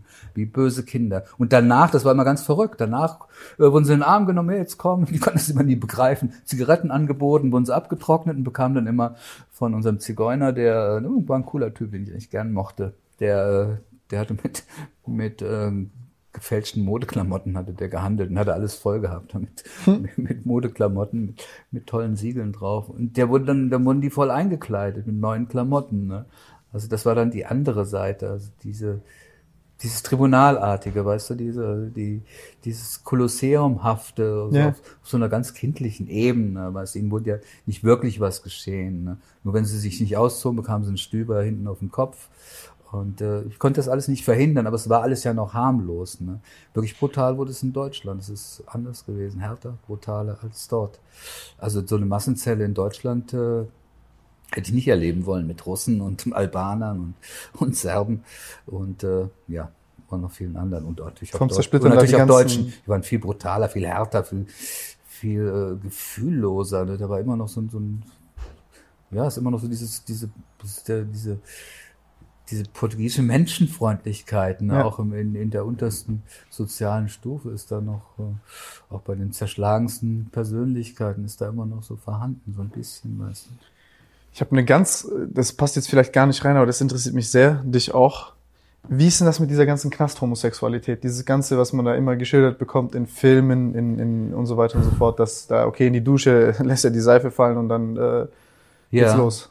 Also ich habe es selber nie erlebt, nur der weiß, in, in Gießen war es so, dass, äh, ähm, dass weil da eben auch oft eben die, die äh, Abrechnungen stattfanden, ne? die, die, äh, die Schlägereien stattfanden, dass ein Beamter immer stand und hat sich immer sehr gerne der oberschwule Beamte immer hingestellt und das war äußerst unangenehm, der dann die, die, die, die, Gefangenen eben anglotzt und wir wussten das natürlich alle. Ne?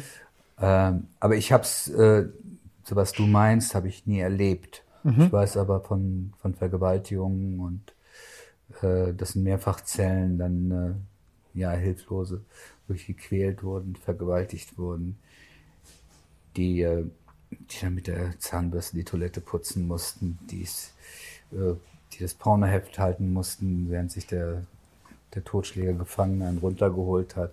Es waren dann kleine Junkies, was auch eine Ungeheuerlichkeit ist, dass es keine De Delikttrennung ist. Also dass jemand, der wegen Schwarzfahrens äh, zu einer äh, zu einer Ersatzfreiheitsstrafe verurteilt worden ist, eben mit einem Totschläger zusammen in eine Zelle kommt und dann nach mehreren Wochen eben völlig zerstört und auch noch kriminalisiert dann wieder herauskommt. Das ist ungeheuerlich, ne? dass es eben diese Delikttrennung nicht gibt. Ich bin auch mit jemandem zusammengelegt worden. Okay, das hat man ganz bewusst gemacht, weil irgendwann auch Sozialpädagoge, der war schwer beschädigt ne? und der war im Gefängnis, weil er, Super. weil er mehrmals äh, ohne Führerschein gefahren ist ne, und war voll auf Medikamenten, aufgedunsen und äh, war psychisch schwer beschädigt. Und ich war, wurde dann, ich war ja der, der, der schwere Bankräuber, aber äh, die haben eben den, den, äh, den, den Menschenfreund in mir gesehen und eben auch den sozialpädagogisch Gebildeten, der sich um ihn kümmern wird, was ich dann zwangsläufig auch machen musste. Ne? Und der mir jeden Tag was vorjammerte, dass er noch drei Wochen vor sich hat und ich hatte noch sieben Jahre vor mir. Äh, aber diese, diese Szenerien unter der Dusche habe ich nicht erlebt, wird es bestimmt auch geben. Aber was in den, in den Einzelzellen, in den Mehrfachzellen stattfindet, das ist so unglaublich. Ne? Und das habe ich eben gehört. Ne? Wo ich dann auch vorstellig geworden bin bei der, bei der Leitung und nichts geschehen ist. Ne? Wo dann eben niedere Deliktgruppen, die wegen Kleinigkeiten, aber eben schwache, schwache Menschen, die dort äh, dann mit, äh, mit Berufskriminellen, ne? schwer, schwer äh, gewalttätigen Berufskriminellen zusammengelegt werden und die, die dort vergewaltigt werden, regelmäßig vergewaltigt werden über Wochen. Das ist eine Ungeheuerlichkeit. Und das findet statt, ja. Und was sagen die dann drauf? Das findet, das findet statt. Ich, man hört es irgendwann von den Leuten. Ich habe es eben von einem erfahren. Das schreibe ich auch in einem Buch, der am nächsten Tag, der hat eine Ersatzfreiheitsstrafe. Der hat mir das alles erzählt, sein ganzes Leid erklärt, aber das bekommt niemand mit. Weil was in den Zellen stattfindet, das bekommt niemand mit. Die sind, die sind luftdicht verschlossen. Das ist eine riesige Eisentür davor. Und nachts, die, die Wärter sitzen irgendwo auf einem anderen Gang in ihrem Büro und laufen, äh, laufen dann dreimal die Nacht durch, durch das ganze Haus. Und da wagt niemand auf die Not, die funktioniert in Deutschland, die Notklingeln zu gehen, weil dann wäre man total zerstört. Das ist ja das Schlimmste überhaupt, wenn man, wenn man äh, Was sich passiert dann? wäre. Ja, der würden dann völlig, völlig zerschlagen werden, die müssen dann sicherheitsverlegt werden. Also Denunzianten, wenn sie, die arbeiten ja, die Beamten arbeiten, arbeiten ja mit Denunzianten, die werden dann sicherheitsverlegt, wenn sie aufgeflogen sind. Ne? Mich hat man ja anfangs, um mich zu packen, weil ich bin ja durch viele Gerichtsprozesse gegangen, also die, durch monatelange Indizienprozesse, weil man mich ja nicht fassen Ja, ja, konnte. das ist ja auch.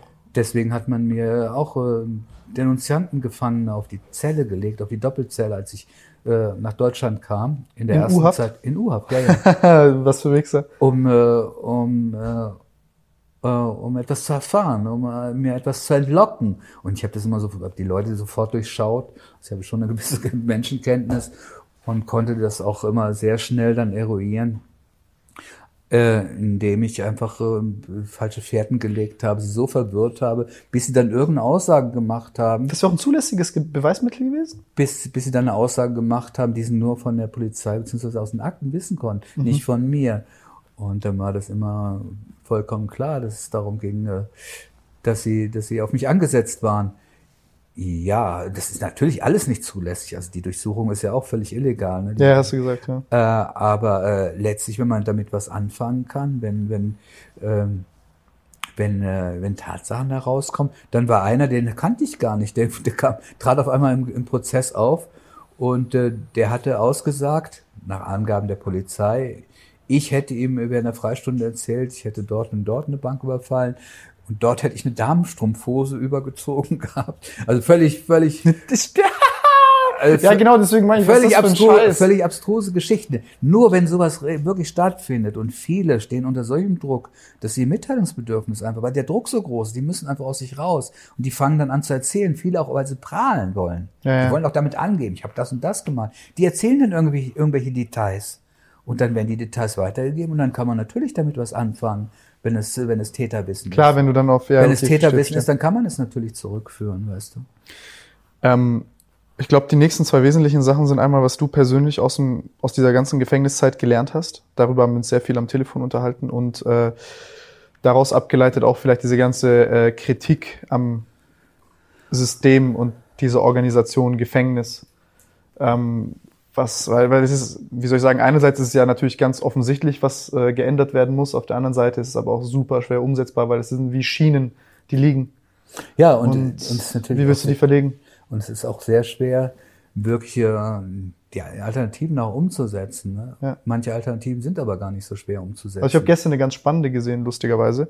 Ähm, das war einfach, der Ansatz war einfach Nummer eins, man möchte die Häftlinge wirklich resozialisieren und die Freiheit ist schon die Strafe. Also die, der Freiheitsentzug ist die Strafe und auf allen anderen Ebenen muss ich die nicht bestrafen. Ich liefere den dort, ich versuche den dort ein halbwegs normales Leben zu führen, äh, äh, führen zu lassen.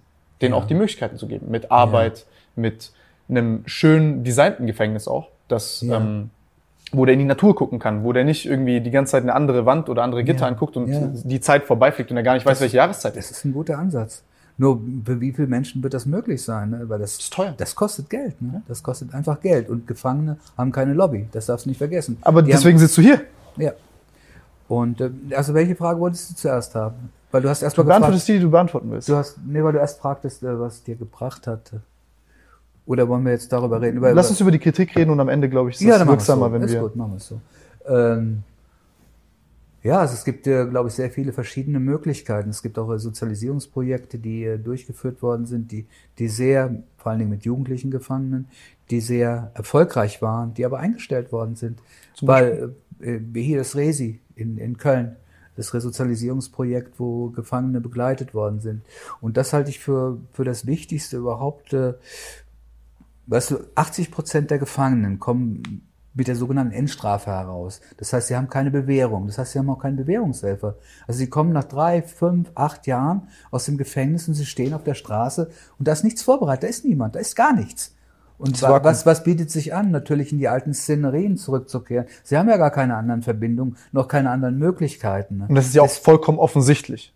Ja, Also- das, das weiß auch jeder. Ne? Und dass sich daraus dann natürlich ein sogenannter Drehtürvollzug entwickelt, ist doch völlig klar. Ne? Der natürlich immer mehr, mehr äh, Fahrt aufnimmt, also die Delikte dann auch immer schwerer werden. Du hast dann immer auch diese Steigerung, die enthalten ist. Und deswegen halte ich für das, das Wichtigste ist ein, äh, ist ein Übergangsmanagement, dass man also die Gefangenen in der Gefangenschaft schon begleitet, auf die, Gefahr, auf die Freiheit vorbereitet, sie während äh, der, der, der Lockerung, also dann, sie kommen dann in die Lockerung, äh, das heißt mit Urlauben, sie können ab und zu mal in die Freiheit kommen, kommen dann irgendwann in offenen Vollzug, äh, begleitet und dann eben aber auch in Freiheit begleitet.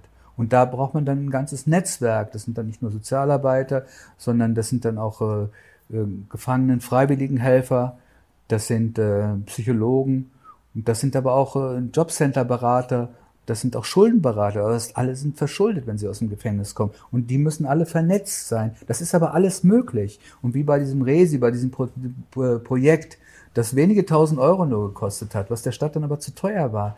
Diese, diese paar tausend Euro, die sind besser angelegt als alles andere, weil alles, was an Folgekriminalität und dann wieder an, an Folgehaft dann Genau. herauskommt, was sich ergibt, das, das äh, macht ein Vielfaches aus an Geld, was man, äh, was man eben äh, besser investieren könnte, um wirklich eine Resozialisierung vollziehen zu können. Das, das, ist, das ist ja so ein ganz äh, lustiges Phänomen eigentlich. Ob das, kapieren die Leute nicht. Dass die, ob das Klimawandel ist oder die sehen das. es immer nur kurzfristig. Genau, genau das. Genau, ne? genau. Also es, es Das ist genau äh, dieses dass Problem. langfristig alles viel teurer wird. Genau. Ne? Wenn man nichts macht und es immer so weiterlaufen lässt, anstatt kurzfristig was einzusetzen. Und vor allen Dingen bei den jungen Gefangenen, um die ich mich besonders bemüht habe.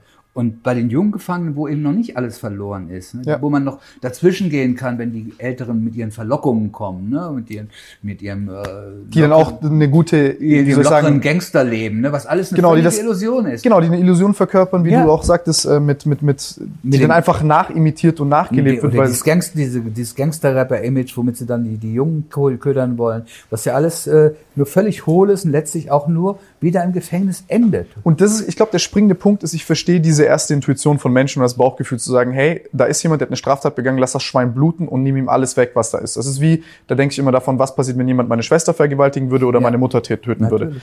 Und von diesem ersten Bauchgefühl muss man, glaube ich, erstmal ausgehen bei jedem, Ja. weil wir sind Tiere. So, wir, Ja, natürlich. Unsere Kogn- das haben wir alle, natürlich. davon ausgehend ist mir das alles klar. Von Schauspiel zu Todesstrafe und alles das. So, jetzt packen wir aber nochmal unser Kontrollsystem drauf und versuchen mal ein bisschen eine Ebene von Rationalität drauf zu schaffen und sagen, okay, was ist denn letzten Endes das Ziel? Wir wollen diese Leute resozialisieren. Was müssen wir machen? Wir entweder, die, wir lassen die sich selbst organisieren, die aggressivsten der Aggressiven und die bauen diese sozialen Strukturen und dann sind die eine Einbahn- Einbahnstraße, dessen Ende sie, sie nicht sehen, die verlockend ist, die sie zu Ende laufen wollen. Das heißt, ach, ich kann ja jetzt der Mafia-Boss in diesem scheiß Bums hier werden. Oder ich muss den alternatives System vorleben und auch strukturiert angeben, also, also angeben können, dass, dass die dann halt dort arbeiten können, dass sie dort eine Genau. Ausbildungsmöglichkeit haben und das, Das Leben wie hier leben können. Das ist der Punkt, genau. Und das ist wie ein scheiß Auto. Wenn ich, wenn ich, also beispielsweise, ich fahre einen Monat lang einen Porsche und daran gewöhnt man sich ganz schnell an, an als Mensch. Und genauso ist es auch im Gefängnis. Du gewöhnst dich auch im Knast an diesen vermeintlichen Luxus, wo Leute sagen, das ist zu teuer, das haben die nicht verdient, verstraft, bestraft die auf allen Dimensionen. Also ich rede jetzt von meinem Gefühl, ne? Ähm, ich, ich, ich denke, das ist falsch. Weil es reicht, die, allein der Freiheitsentzug, auch wenn das schon fast Hotelcharakter hat. Also, Das ist auch etwas, was mir aufgefallen ist, als ich nach Deutschland kam. Also diese Auslieferungshaft, Ja. habe ich dir ja ein bisschen geschildert. Das Ja. ist natürlich äh, ähm, eine potenzierte Hölle zu dem, was ich dann in Deutschland erlebt habe. Ja. Mit einer, letztlich mit einer Einzelzelle, die ich mir erkämpft habe, aber eben auch immer über Monate. Erst war ich in einer Doppelzelle, aber das ist da geradezu erträglich gegen alles. ist ja relativ im Leben. Ne? Und Ja. eben auch das ist relativ.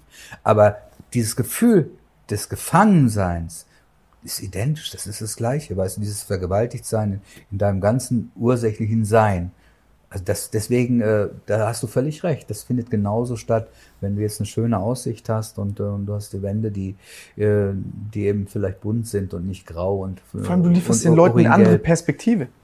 Aber wichtig ist, dass äh, das ist ja nur ein, das ist ja nur ein Element, ne? Ja. dass, dass man, dass man ihnen human gegenüber auftritt, also dass man sie auch wie Menschen behandelt, Genau. die auch sinnliche Bedürfnisse haben, die nicht zerstört werden dürfen, weil das ist auch bleibend, wenn man sinnliche Bedürfnisse völlig zerstört, also wenn man je- jegliches Gespür für für das Schöne zerstört. Deswegen sprach ich ja von dieser Imagination, in sich reingehen, in die eigenen Träume gehen, in die eigene Vorstellungswelt gehen, weil außen äh, nur nur ja man nur von Hässlichkeit und Zerstörung und Gewalt umgeben ist. Aber wichtig Du kannst dir ist, nicht erlauben, einen Tagtraum zu haben, den schönen oder äh, das äh, zu kultivieren, diese Eigenschaft, von der du redest, wenn du konstant paranoid sein musst und über deine Schulter schauen musst. Ja. Wie ja, denn? es ist, ist sehr schwer. Es ist sehr schwer, aber ich habe es ja gemacht. Aber sehr schwer. Also ich, ich wie gesagt, ich konnte, habe mir die, die Angst vom Leib gehalten und von daher war das auch möglich. Aber wichtig ist natürlich äh, ein humanes, relativ humanes Umfeld. Aber wichtig ist natürlich die Möglichkeit, eben eine Ausbildung zu machen, die Freiheit vorzubereiten. Das ist das, was ich den Ja. Jungen immer sagte. Ihr müsst die Freiheit hier vorbereiten, nicht in Freiheit, dann ist es zu spät. Ihr müsst die Freiheit hier vorbereiten und macht hier eine Ausbildung, wenn ihr die Möglichkeit habt, macht eine Schulung und, äh, und dann habt ihr, habt ihr eine Perspektive und äh, geht nicht diesem, äh, ja, diesen Illusionen auf den Leim, die, die euch hier irgendwelche Versager äh, aufschwatzen wollen, ne? weil das sind dann wirklich Leute, die teilweise viel 40 Mal vorbestraft sind oder 30 Mal und die dann äh, vom, vom glorreichen Gangsterleben reden und ich ihnen sage, die, die sitzen schon seit 30 Jahren im Gefängnis. Aber die sind ja viel näher dran an den Leuten. Die, die können viel größeren Einfluss auf die ausüben. Also das sind, Insgesamt ist es natürlich so. Das wird natürlich auch noch äh, forciert dann durch die, durch die Beamten, die sich auch nicht kümmern, weil sie auch unterbesetzt sind und weil auch die Stellen, anstatt dass, dass Stellen erweitert werden, werden Stellen gestrichen. 2018, als ich das Buch schrieb, da steht auch drin, da sagte der, der äh, Bundesvorsitzende der, der Strafvollzugsbeamten, Beamten, wir brauchen 2000 Beamte, ganz dringend im Moment. Also nicht nur im Strafvollzug, im direkten, sondern eben Psychologen, Sozialarbeiter und äh, äh, Schuldenberater in allen Bereichen. Und äh, anstatt dass, dass Stellen geschaffen werden, damit, äh, damit man eben eine Resozialisierung vollziehen kann, werden Stellen gestrichen. Und in, in Remscheid, das ist ein Strafhaft, das, wo ich am Ende war, also das so, ich war ja jahrelang in Urhaft, weil ich ja in vielen Prozessen war und äh, dann äh, viereinhalb Jahren Urhaft war und dann erst in dieses sogenannte Strafhaft rauskam. Da waren dann, äh, ich weiß nicht, ich glaube 700, gab 700 Akkordarbeitsstellen und dann drei, drei, vier Arbeitsstellen in, äh, in einem, Ausbildungs, in einem Ausbildungsbetrieb als Schreiner, weißt du, und einer hat Fernstudium gemacht. Aber es gab überhaupt keine schulischen Möglichkeiten zum Beispiel. Und äh, ja, und so, so wird man äh, die Situation natürlich nicht ändern. Dass Natürlich die, nicht. Dass die Leute aus, ihr, aus ihrem Loch kommen und auch aus, äh, aus, äh, aus dieser Kriminalitätsspirale kommen, in, in die sie da geraten, wenn sie ins Gefängnis geraten. Weil man ihnen ja überhaupt keine Perspektive eröffnet. Weil jeder Mensch braucht eine Perspektive. Jeder. Ja. Jeder. Und ohne Perspektive äh, verliert man sich. Und die verlieren sich dort in, in den ganzen kriminellen Verführungsangeboten natürlich. Was, was, was denn sonst? Und hier muss man auch erstmal ein ganz, äh, Oder ganz eben klares auch Ziel in, in definieren. Drogen, in Drogen, in, in, in Alkohol, all die, all den Möglichkeiten. Das kann man dort teilweise auch gar nicht verhindern, aber weil, weil, weil es gar keine Perspektive gibt, weil es ja keine Hoffnung gibt, weil es ja nichts gibt, um was man sich wirklich einsetzen kann, worüber man, wofür man kämpfen könnte. Es gibt es ja nicht, es wird ja nichts angeboten. Und, äh, das ist ein, ein, ja, da wird ja, werden ja auch ungeheure Potenziale einfach verschenkt. An Menschen auch, weil bei den Jungen, da ist ja noch vieles zu machen. Und natürlich auch an Geldern. Das, Aber ich sehe das immer, ich sehe das immer aus so einer Vermarktungsperspektive, weil ich, ich verstehe, welche Be Monstrositäten dorthin gehen, aber ich denke, es ist wieder dieses Sprecherphänomen. Diese Leute können die Sachen nicht formulieren, die Probleme, und sie können auch keine Lösungsansätze Nein, formulieren, nein. weil normalerweise gehst du her. Also vielleicht ist es auch mein Idealismus, der aus mir spricht, und Ja. ich sehe viele äh, dumme Dinge nicht, deswegen korrigiere mich sehr gerne ähm, und meine Naivität.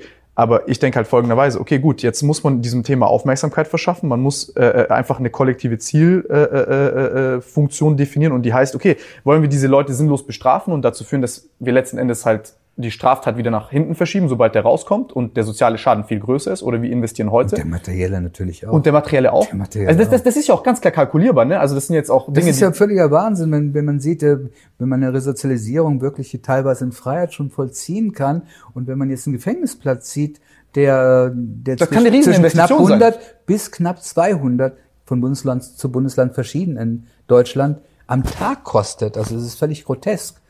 Und äh, wie gesagt, ich halte dieses das äh, Übergangsmanagement für sehr wichtig, dass man die Leute im Gefängnis schon vorbereitet und dann eben auch begleitet im Übergang und auch in Freiheit und immer in dieser Verbindung von fördern und auch kontrollieren.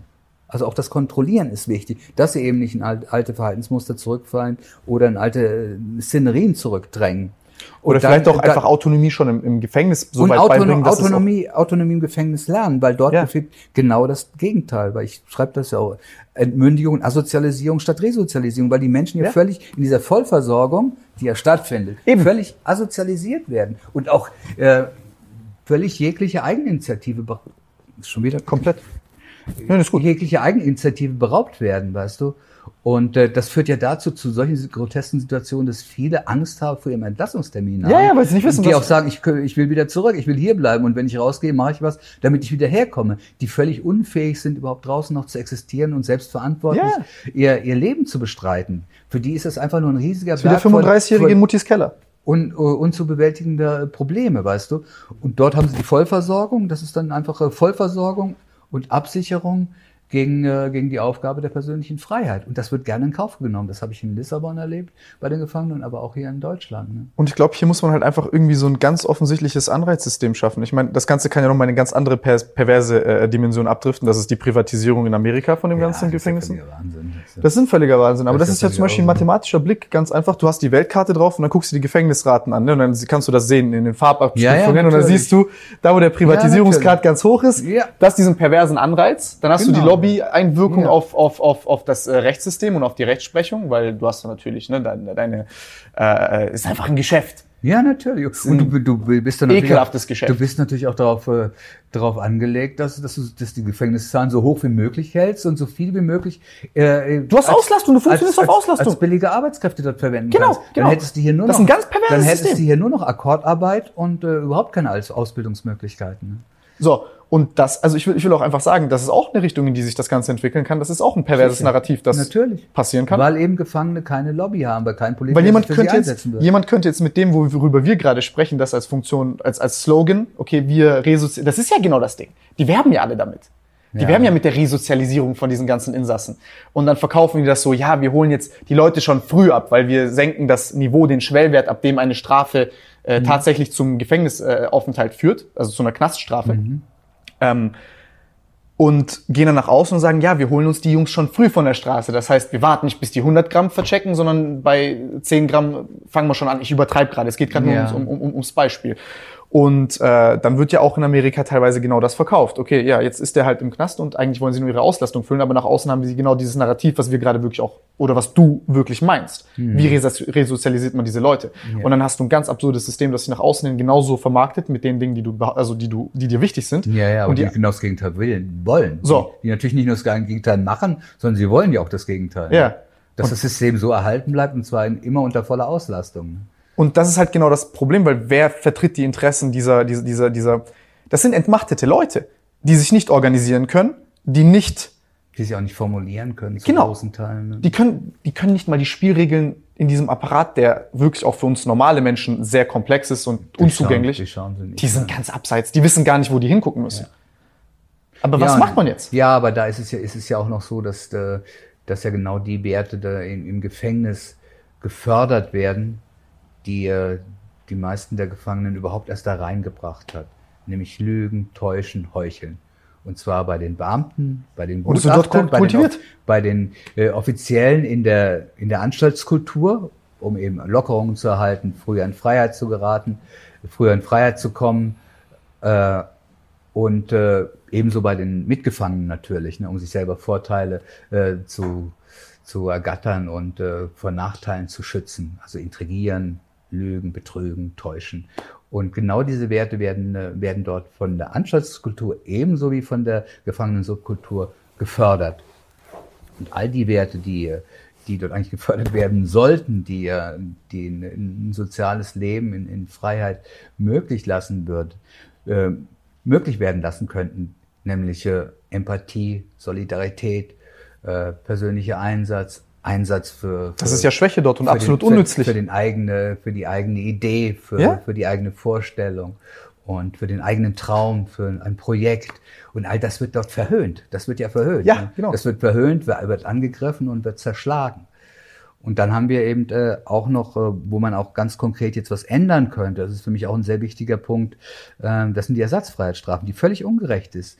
Ungerecht sind. Da kommen Leute, es ist kein Kriminalitätsproblem, das ist ein Armutsproblem. Da kommen Leute ins Gefängnis, die können, die sind äh, wiederholt beim Schwarzfahren erwischt worden und äh, die können die Strafe nicht zahlen und werden, werden dann zu einer ersatzfreien Strafe. Ersatzfreiheitsstrafe abkommandiert. Aber sie sind ja gerade eben nicht zu Gefängnis verurteilt worden, weil der, das Gericht, der Richter eben entschieden hat, dass äh, die, äh, die, äh, die, das Vergehen nicht so hoch ist, als dass man dafür ins Gefängnis gehen müsste, sondern das ist ausreichend, wenn man dafür eine Geldstrafe zahlt. Von daher ist es völlig absurd, dass diese Menschen dann ins Gefängnis kommen, um dort, weil sie werden sowieso nicht arbeiten in den paar Wochen und Monaten, die sie dort sein werden, äh, um dort dann äh, ja all den negativen und zerstörerischen äh, Auswirkungen von Gefängnishaft ausgesetzt zu sein und dem Staat auch ein riesiges Vermögen zu kosten. Sie kosten dann, sagen wir mal, 100, nehmen wir mal den Mittel, äh, sie kosten dann 150 Euro am Tag der Haftplatz oder 100 Euro oder wie gesagt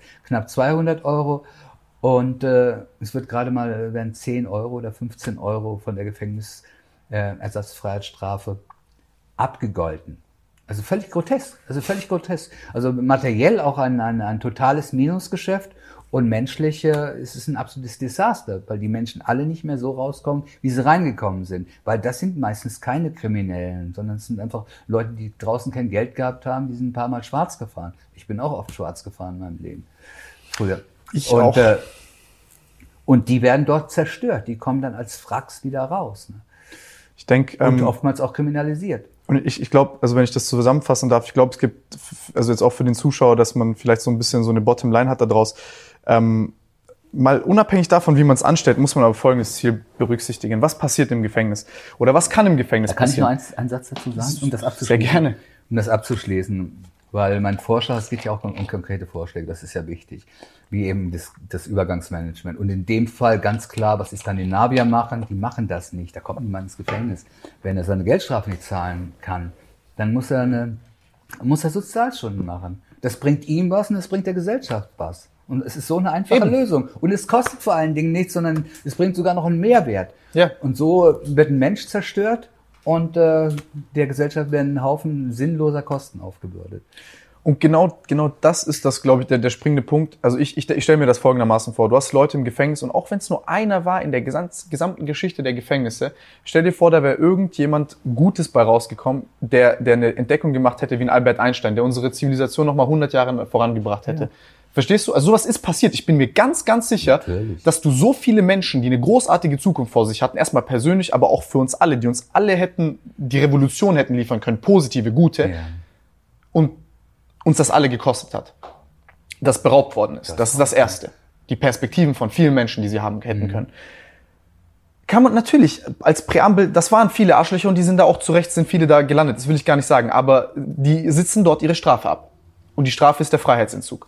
Und alles andere ist dann, das nächste ist, was, genau das, was du gerade gesagt hast. Du kriminalisierst diese Leute einfach nur zusätzlich und du führst dazu, es, es führt einfach dazu, dass sie rauskommen und noch mehr gesellschaftlicher Schaden entsteht. Materiell, finanziell, sozial, Sozial. ganz viel. Das sind Kosten, diese sozialen Kosten, die sind nicht so offensichtlich kalibrierbar. gesellschaftlichen Zusammenhalt. Und wenn das jetzt niemandem seinen Gerechtigkeitssinn kitzelt oder irgendwie alarmierend klingt, dann auch einfach, es kostet unnötig Geld. Es kostet uns Geld. Ja, ein Unsummen von unnötigem Geld. Genau. Und wir haben so viel Pot Potenzial, was, was einfach unentdeckt bleibt. Das ist einfach nur eine, äh, äh, es ist eine Idiotie und ich, und ich kann hier auch nur dazu aufrufen, zu sagen, gut, es ist, äh, wir sollten dem ein bisschen mehr Aufmerksamkeit liefern. Und die Frage ist genau das, was ich jetzt gerade sagte, ist was, also, oder was du, wo, wo, wo du jetzt gerade angesprochen hast, was ist der erste Schritt? Ja. Dieses skandinavische Modell, also ich, allein aus dieser architektonischen Perspektive, es gibt ja viele Dimensionen, also, ne, die Dimension Gefängnis kannst du aus vielen Ja, Perspektiven ja, sehen. Allein dieses architektonische, zu sagen, hey, allein der Freiheitsentzug ist schon, und du sagst, das ist teuer. Die Frage ist, wie teuer ist es? Auf 20 Jahre gesehen, haben wir uns dann einmal im Kreis gedreht und das Ganze hat sich amortisiert. Man muss einfach ein wirksames Modell entdecken, aber auch sagen, hey, und die, die, die, die, die erste Sache ist, diese Zielfunktion, diesen Traum zu haben und zu sagen, hey, ich glaube daran, dass ich dieses System revolutionieren kann und dass darin eine immense Nützlichkeit steckt. In all diesen Dimensionen. Und dann kannst du nach einer wirksamen Lösung suchen. Ja. Aber das ist ganz, ganz schwierig, weil dieses Stigma auch da ist. Diese Menschen haben es verdient. Bestrafst du auf jede erdenkliche Art und Weise. Und ich bin da auch nicht frei von Schuld. Wenn jemand meine Mutter umbringen würde, ich, mein erster Instinkt wäre, dieses Schwein 20 Jahre im Keller zu misshandeln. Deswegen, ich verstehe das. Aber wir müssen da drüber gehen. Weil sonst lösen wir ein wirklich essentielles Problem unserer Gesellschaft nicht. Ja, und es sind ja auch wirklich viele kleine Fische, das darf man nicht vergessen, die eigentlich gar nicht ins Gefängnis gehören. Es sind viele. Ist viel zu engmaschig. Sehr, sehr viele, ähm, sehr viele kleine Drogensüchtige und äh, die eigentlich überhaupt nicht ins Gefängnis gehören. Und ich finde, dass wir grundsätzlich eine, Änderung in, der- in unserer Drogenpolitik vollziehen müssen. Wir müssen anerkennen, dass der Kampf gegen die Drogen verloren ist. Wir müssen einfach eine ganz neue Perspektive entwickeln, was sogar führende deutsche Polizeibeamte so sehen. Nicht nur die, auch Wissenschaftler, jeder. Wissenschaftler sowieso, aber selbst führende deutsche Polizeibeamte, nur die Politik äh, hat Angst, weil die, weil sie, die Politik hat immer Angst vor der Mehrheitsmeinung. Deswegen setzt sich natürlich auch niemand für Gefangene ein, weil die Mehrheitsmeinung einfach so ist, die gehören dahin und äh, die leben sowieso im Hotel, die sollten noch viel länger schmoren. Das ist sowieso lächerlich, was sie da erleben. Das ist ja ein besserer Urlaub. Ich- und deswegen, deswegen setzt sich da kaum ein Politiker für ein. Und das ist der, das ist der Punkt und das ist die Krux. Und da sehe ich auch, äh, äh, ja, da sehe ich auch kein, kein, kein Licht am, am Ende des Horizonts. Ich auch nicht. Ich habe da sowieso meine äh, zunehmend, ich bin äh, immer großer Freund und, und Verfechter gewesen von unserem politischen System, aber jetzt je länger ich mich damit auseinandersetze und das auch wirklich intensiv, desto äh, größere Ablehnung habe ich, weil genau diese feinen, diese, diese feinen Probleme, wo, wo, wo auch einfach keine Mehrheitsmeinung zustande kommen kann, äh, Ja. nicht berücksichtigt werden. Und das kommt, irgendwann wird dich das Kopf und Kragen kosten. Nicht nur das dich und mich, sondern alle. Natürlich, es schlägt auf die gesam- gesamte Gesellschaft zurück. Alle. Und Da, da, da haben wir aber ganz viele Dinge. Bevor ich jetzt anfange, darüber zu reden, sind wir noch übermorgen hier. Nur mal nur, nur ein Faktum, also nur noch eine, Zahl, Gerne. weil ich das ganz wichtig finde. ne. Das sind jährlich 50.000 Menschen, die eine Ersatzfreiheitsstrafe absitzen müssen. Ne? Was, was immense Kosten verursacht, haben wir ja gerade aufgeführt. Ne? Und eben, äh, ja, immense Zerstörung bei diesen Menschen, die sie nicht verdient haben. Auf jeden Fall. Also auch äh, Freunde vielleicht für euch, ähm, wenn ihr jemanden kennt, mit dem man die, diese Diskussion, dieses Gespräch auch auf äh, bisschen technischer führen könnte, wenn wir das also ne, das Ganze auch quantifizieren, in Zahlen gießen und das nochmal. Hier geht's mir eher um um diesen diese Erfahrung, die du gemacht hast und vor allem dieses Ausformulieren, dieses Zielgedanken, dieser Vision, die man da hat und dann das Ja. später das nüchterne Abklopfen von der Wirksamkeit und wie man das Ganze umsetzen könnte, welche Mechanismen und und und und, und Hebel man da nutzen könnte. Äh, vielen Dank. Ähm, wäre sehr, sehr interessant, diese Idee weiterzudenken. Wir werden dieses Problem natürlich jetzt hier nicht in einem, in einem Drei-Stunden-Gespräch irgendwie lösen, aber ähm, ich denke, das ist für viele Leute einfach vollkommen außerhalb, auch zu Recht. Ich meine, wer macht sich Gedanken darüber? Ja. Ne? Verstehen wir alle. Äh, wir sind voller Ignoranz in jeder denklichen Hinsicht und Ja. das ist eine dieser Hinsichten, wo vielleicht jetzt äh, der eine oder andere äh, die Augen geöffnet bekommen hat, hoffentlich, und sich darüber Gedanken macht und ähm, das dann auch vielleicht die Mehrheitsmeinung ein bisschen beeinflusst und wir einen kleinen Beitrag dazu leisten Mhm. konnten, dass der ein oder andere darüber nachdenkt. Deswegen finde ich dieses Thema auch äh, so hochinteressant und abschließend wäre mein letztes Thema, äh, wir können auch gerne kurz eine Pause machen, falls du möchtest, ähm, ist, was du persönlich aus dieser ganzen Zeit, also welche Nützlichkeit du extrahiert hast aus äh, deiner Zeit in Gefangenschaft. Ja, also ich würde sagen, dass es mich auf jeden Fall klarer gemacht hat, reflektierter gemacht hat und auch als Persönlichkeit konturierter, konturierter gemacht hat, einfach. Von daher, weil, ähm, weil ich eben ständig in dieser Auseinandersetzung stand. Also allein der, der Kampf, der ständige Kampf gegen Ungerechtigkeit auf verschiedenen Ebenen, also Einsatz auch für Mitgefangene oder eben auch der, der, der ständige Kampf mit den Anstaltsleitungen, das, äh, das formt dich einfach, das macht dich klarer, das macht dich stärker und äh, es versieht dich auch mit einem, positiven Grundgefühl, weil du einfach etwas machst, was gut ist und was Sinn macht und wofür du stehst. Also Überzeugungen, die ich ohnehin habe, die oder hatte, die haben sich nochmal verfestigt. Und äh, Durch diese extreme Leidenssituation? Weil das finde ich so interessant, dass Ja, man diesen diese- Abgrund entdecken muss, um diesen Sinn auch zu finden. Ja, und äh, das ist das, weil ich immer gefragt werde, ob, äh, ob das die, die Zeit nicht verloren war. Nein, absolut war die Zeit nicht verloren. Keine Zeit ist verloren, wenn man sie denn nicht, wenn man sie denn nutzt, wenn man denn mit ihr was macht. Und das habe ich jetzt eben als Beispiel genannt, aber eben auch das andere, ähm, weil Leben ist für mich immer der Gradmesser, die Intensität und nicht welche Art sie ist. Auch Leiden ist Intensität, Melancholie, Sehnsucht, Träume, die sich da so, so intensiviert haben, So ein ich vorher noch nie, noch nie erlebt habe. Ne? Gefühlstiefe. Tiefe, auch äh, Abgründe, auch äh, die, dieses völlige Zurückgeworfensein auf sich selbst, wo nichts anderes ist, wo, wo nur dieser leere Raum ist, man selbst, wenn man es denn will. Man kann natürlich auch, wie fast alles Gefangenen es machen, ständig die, die Fernsehkiste anmachen. Äh, wenn man sich dann wirklich mit sich auseinandersetzt und äh, dann wirklich in die Tiefe geht, sich selbst zu erfahren, das ist dann ja ein, ein, ein ungeheures Geschenk, diese Möglichkeit zu haben in, in diesem völlig abgeschlossenen Raum, weil man befindet sich ja wie in einer, in einer, in einer Raumkapsel. Man ist ja aus äh, Raum und Zeit gefallen im Gefängnis. Und äh, in Remscheid war ich, hab ich dann irgendwann mal erkämpft, das oberste Stockwerk, nach vielen, vielen Monaten, ähm, was Schleimergefangene dann sofort bekommen haben, die dort einge eingeliefert wurden. Aber Ja, Frau Gutachterin, Sie sehen toll aus. aber, aber ich konnte es dann auch genießen, weil ich hatte es mir wirklich hart erkämpft mit dem Blick über, über einen halben Sonnenuntergang und über das Tal von Remscheid. Das äh, ist ein riesiger alter Kreuzbau aus der, aus der äh, vor Weltkrieg I Zeit, aus Kaiser Wilhelms Zeiten. Der Sanitätsraum war damals der Hinrichtungsraum gewesen.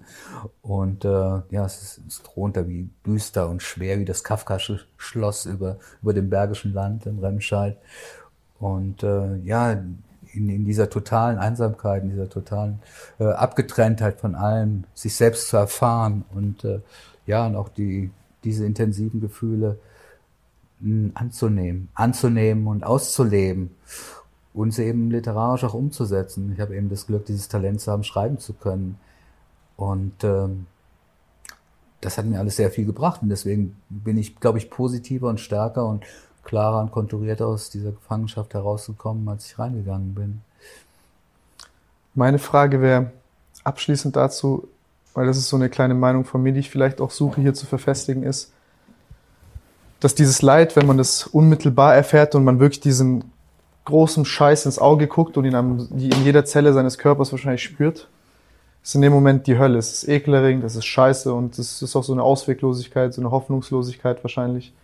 Aber dann an diesen Werten, die man hat, festzuhalten und wenn das Ganze dann, wie soll ich sagen, man einfach das erträgt, viel mehr ist es ja auch dann nicht, erträgt und aushält, wie, wie soll ich sagen, wie, wie notwendig siehst du das einfach, in, dass man, dass man so eine volle Bedeutung und so die Bedeutung aus einer ganz neuen Perspektive in diesem Abgrund sieht?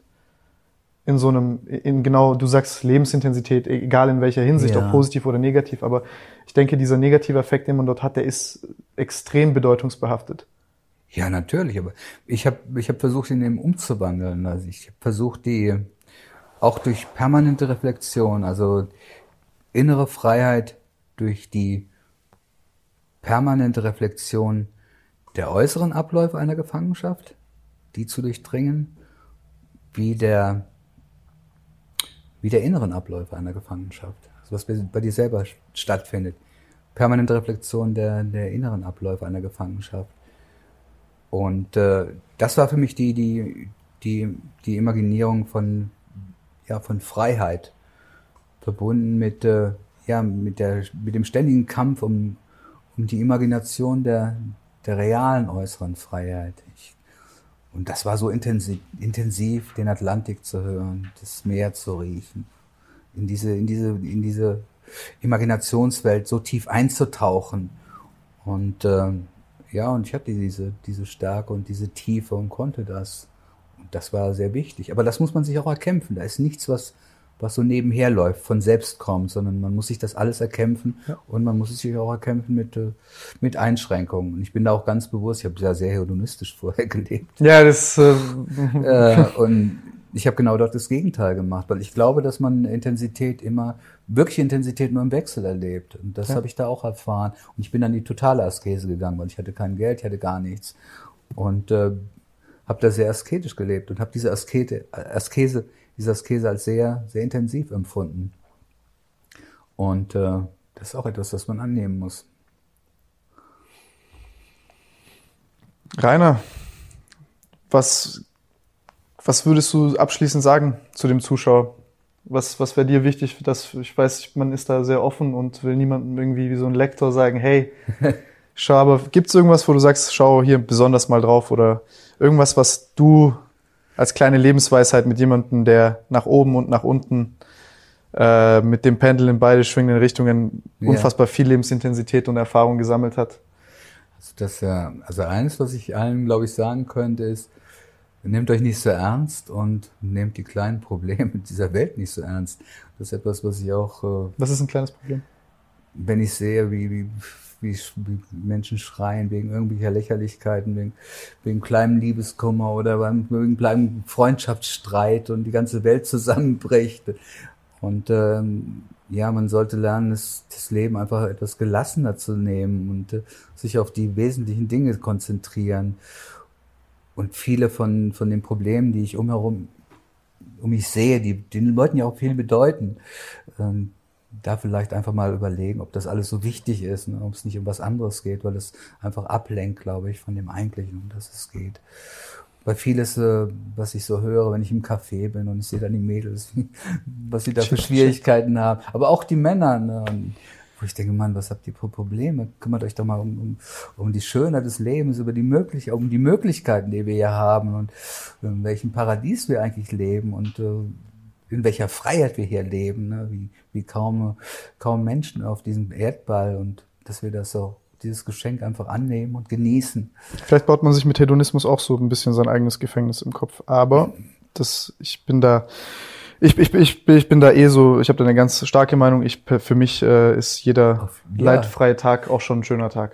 Ja, Ja, das natürlich kann das so sein, wie du sagst. Ne? Hedonismus kann ja auch ein, eine absolute Fessel sein, die, die einen letztlich auch nur aushöhlt am Ende.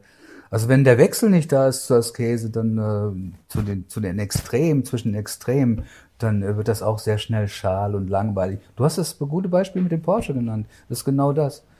Wenn du einen Monat fährst, ist es egal, ob du einen Porsche fährst oder ob du einen Gogo fährst. Ne? Weißt du? Aber intensives Leid, ich glaube, das vergisst man auch nicht. Das ist, äh, wenn man einmal dieses Spektrum an Emotionen hatte und dann ist es vielleicht auch das hier, weil das Positive, das geht in meinen Augen Ja. gar nicht so viel weiter hoch. Ja, das stimmt. Und das stimmt. dann fühle ich mich in diesem Spektrum schon wohl, obwohl eigentlich dieses Spektrum früher für mich Hölle gewesen wäre, Ja. weil ich diese Erfahrung nicht hatte. Ja. Das ist meine Meinung, das kann jeder anders sehen. Ja, aber und in dieser, in dieser Intensität, da, Solange man es überlebt. da fallen dann die, äh, fallen dann diese ganzen kleinen, nichtigen Problemchen einfach ab. Das Genau. war im Gefängnis ja auch schon, auch schon so bei den Leuten, wo ich sagte, Mann, konzentriert euch mal auf das Wesentliche. Was macht ihr da für einen Mist? Das ist doch alles völlig unnötig, ne? Deswegen seid Ihr- mutig ihr, und ihr, lebt. Ihr nehmt hier die Ketten und äh, wirkt euch gegenseitig mit euren eigenen Ketten und die anderen, die Wärter stehen draußen, amüsieren sich drüber. Ne? Nein, also man sollte einfach sich darauf konzentrieren, was, äh, um was es geht, was wirklich wichtig ist. Ne?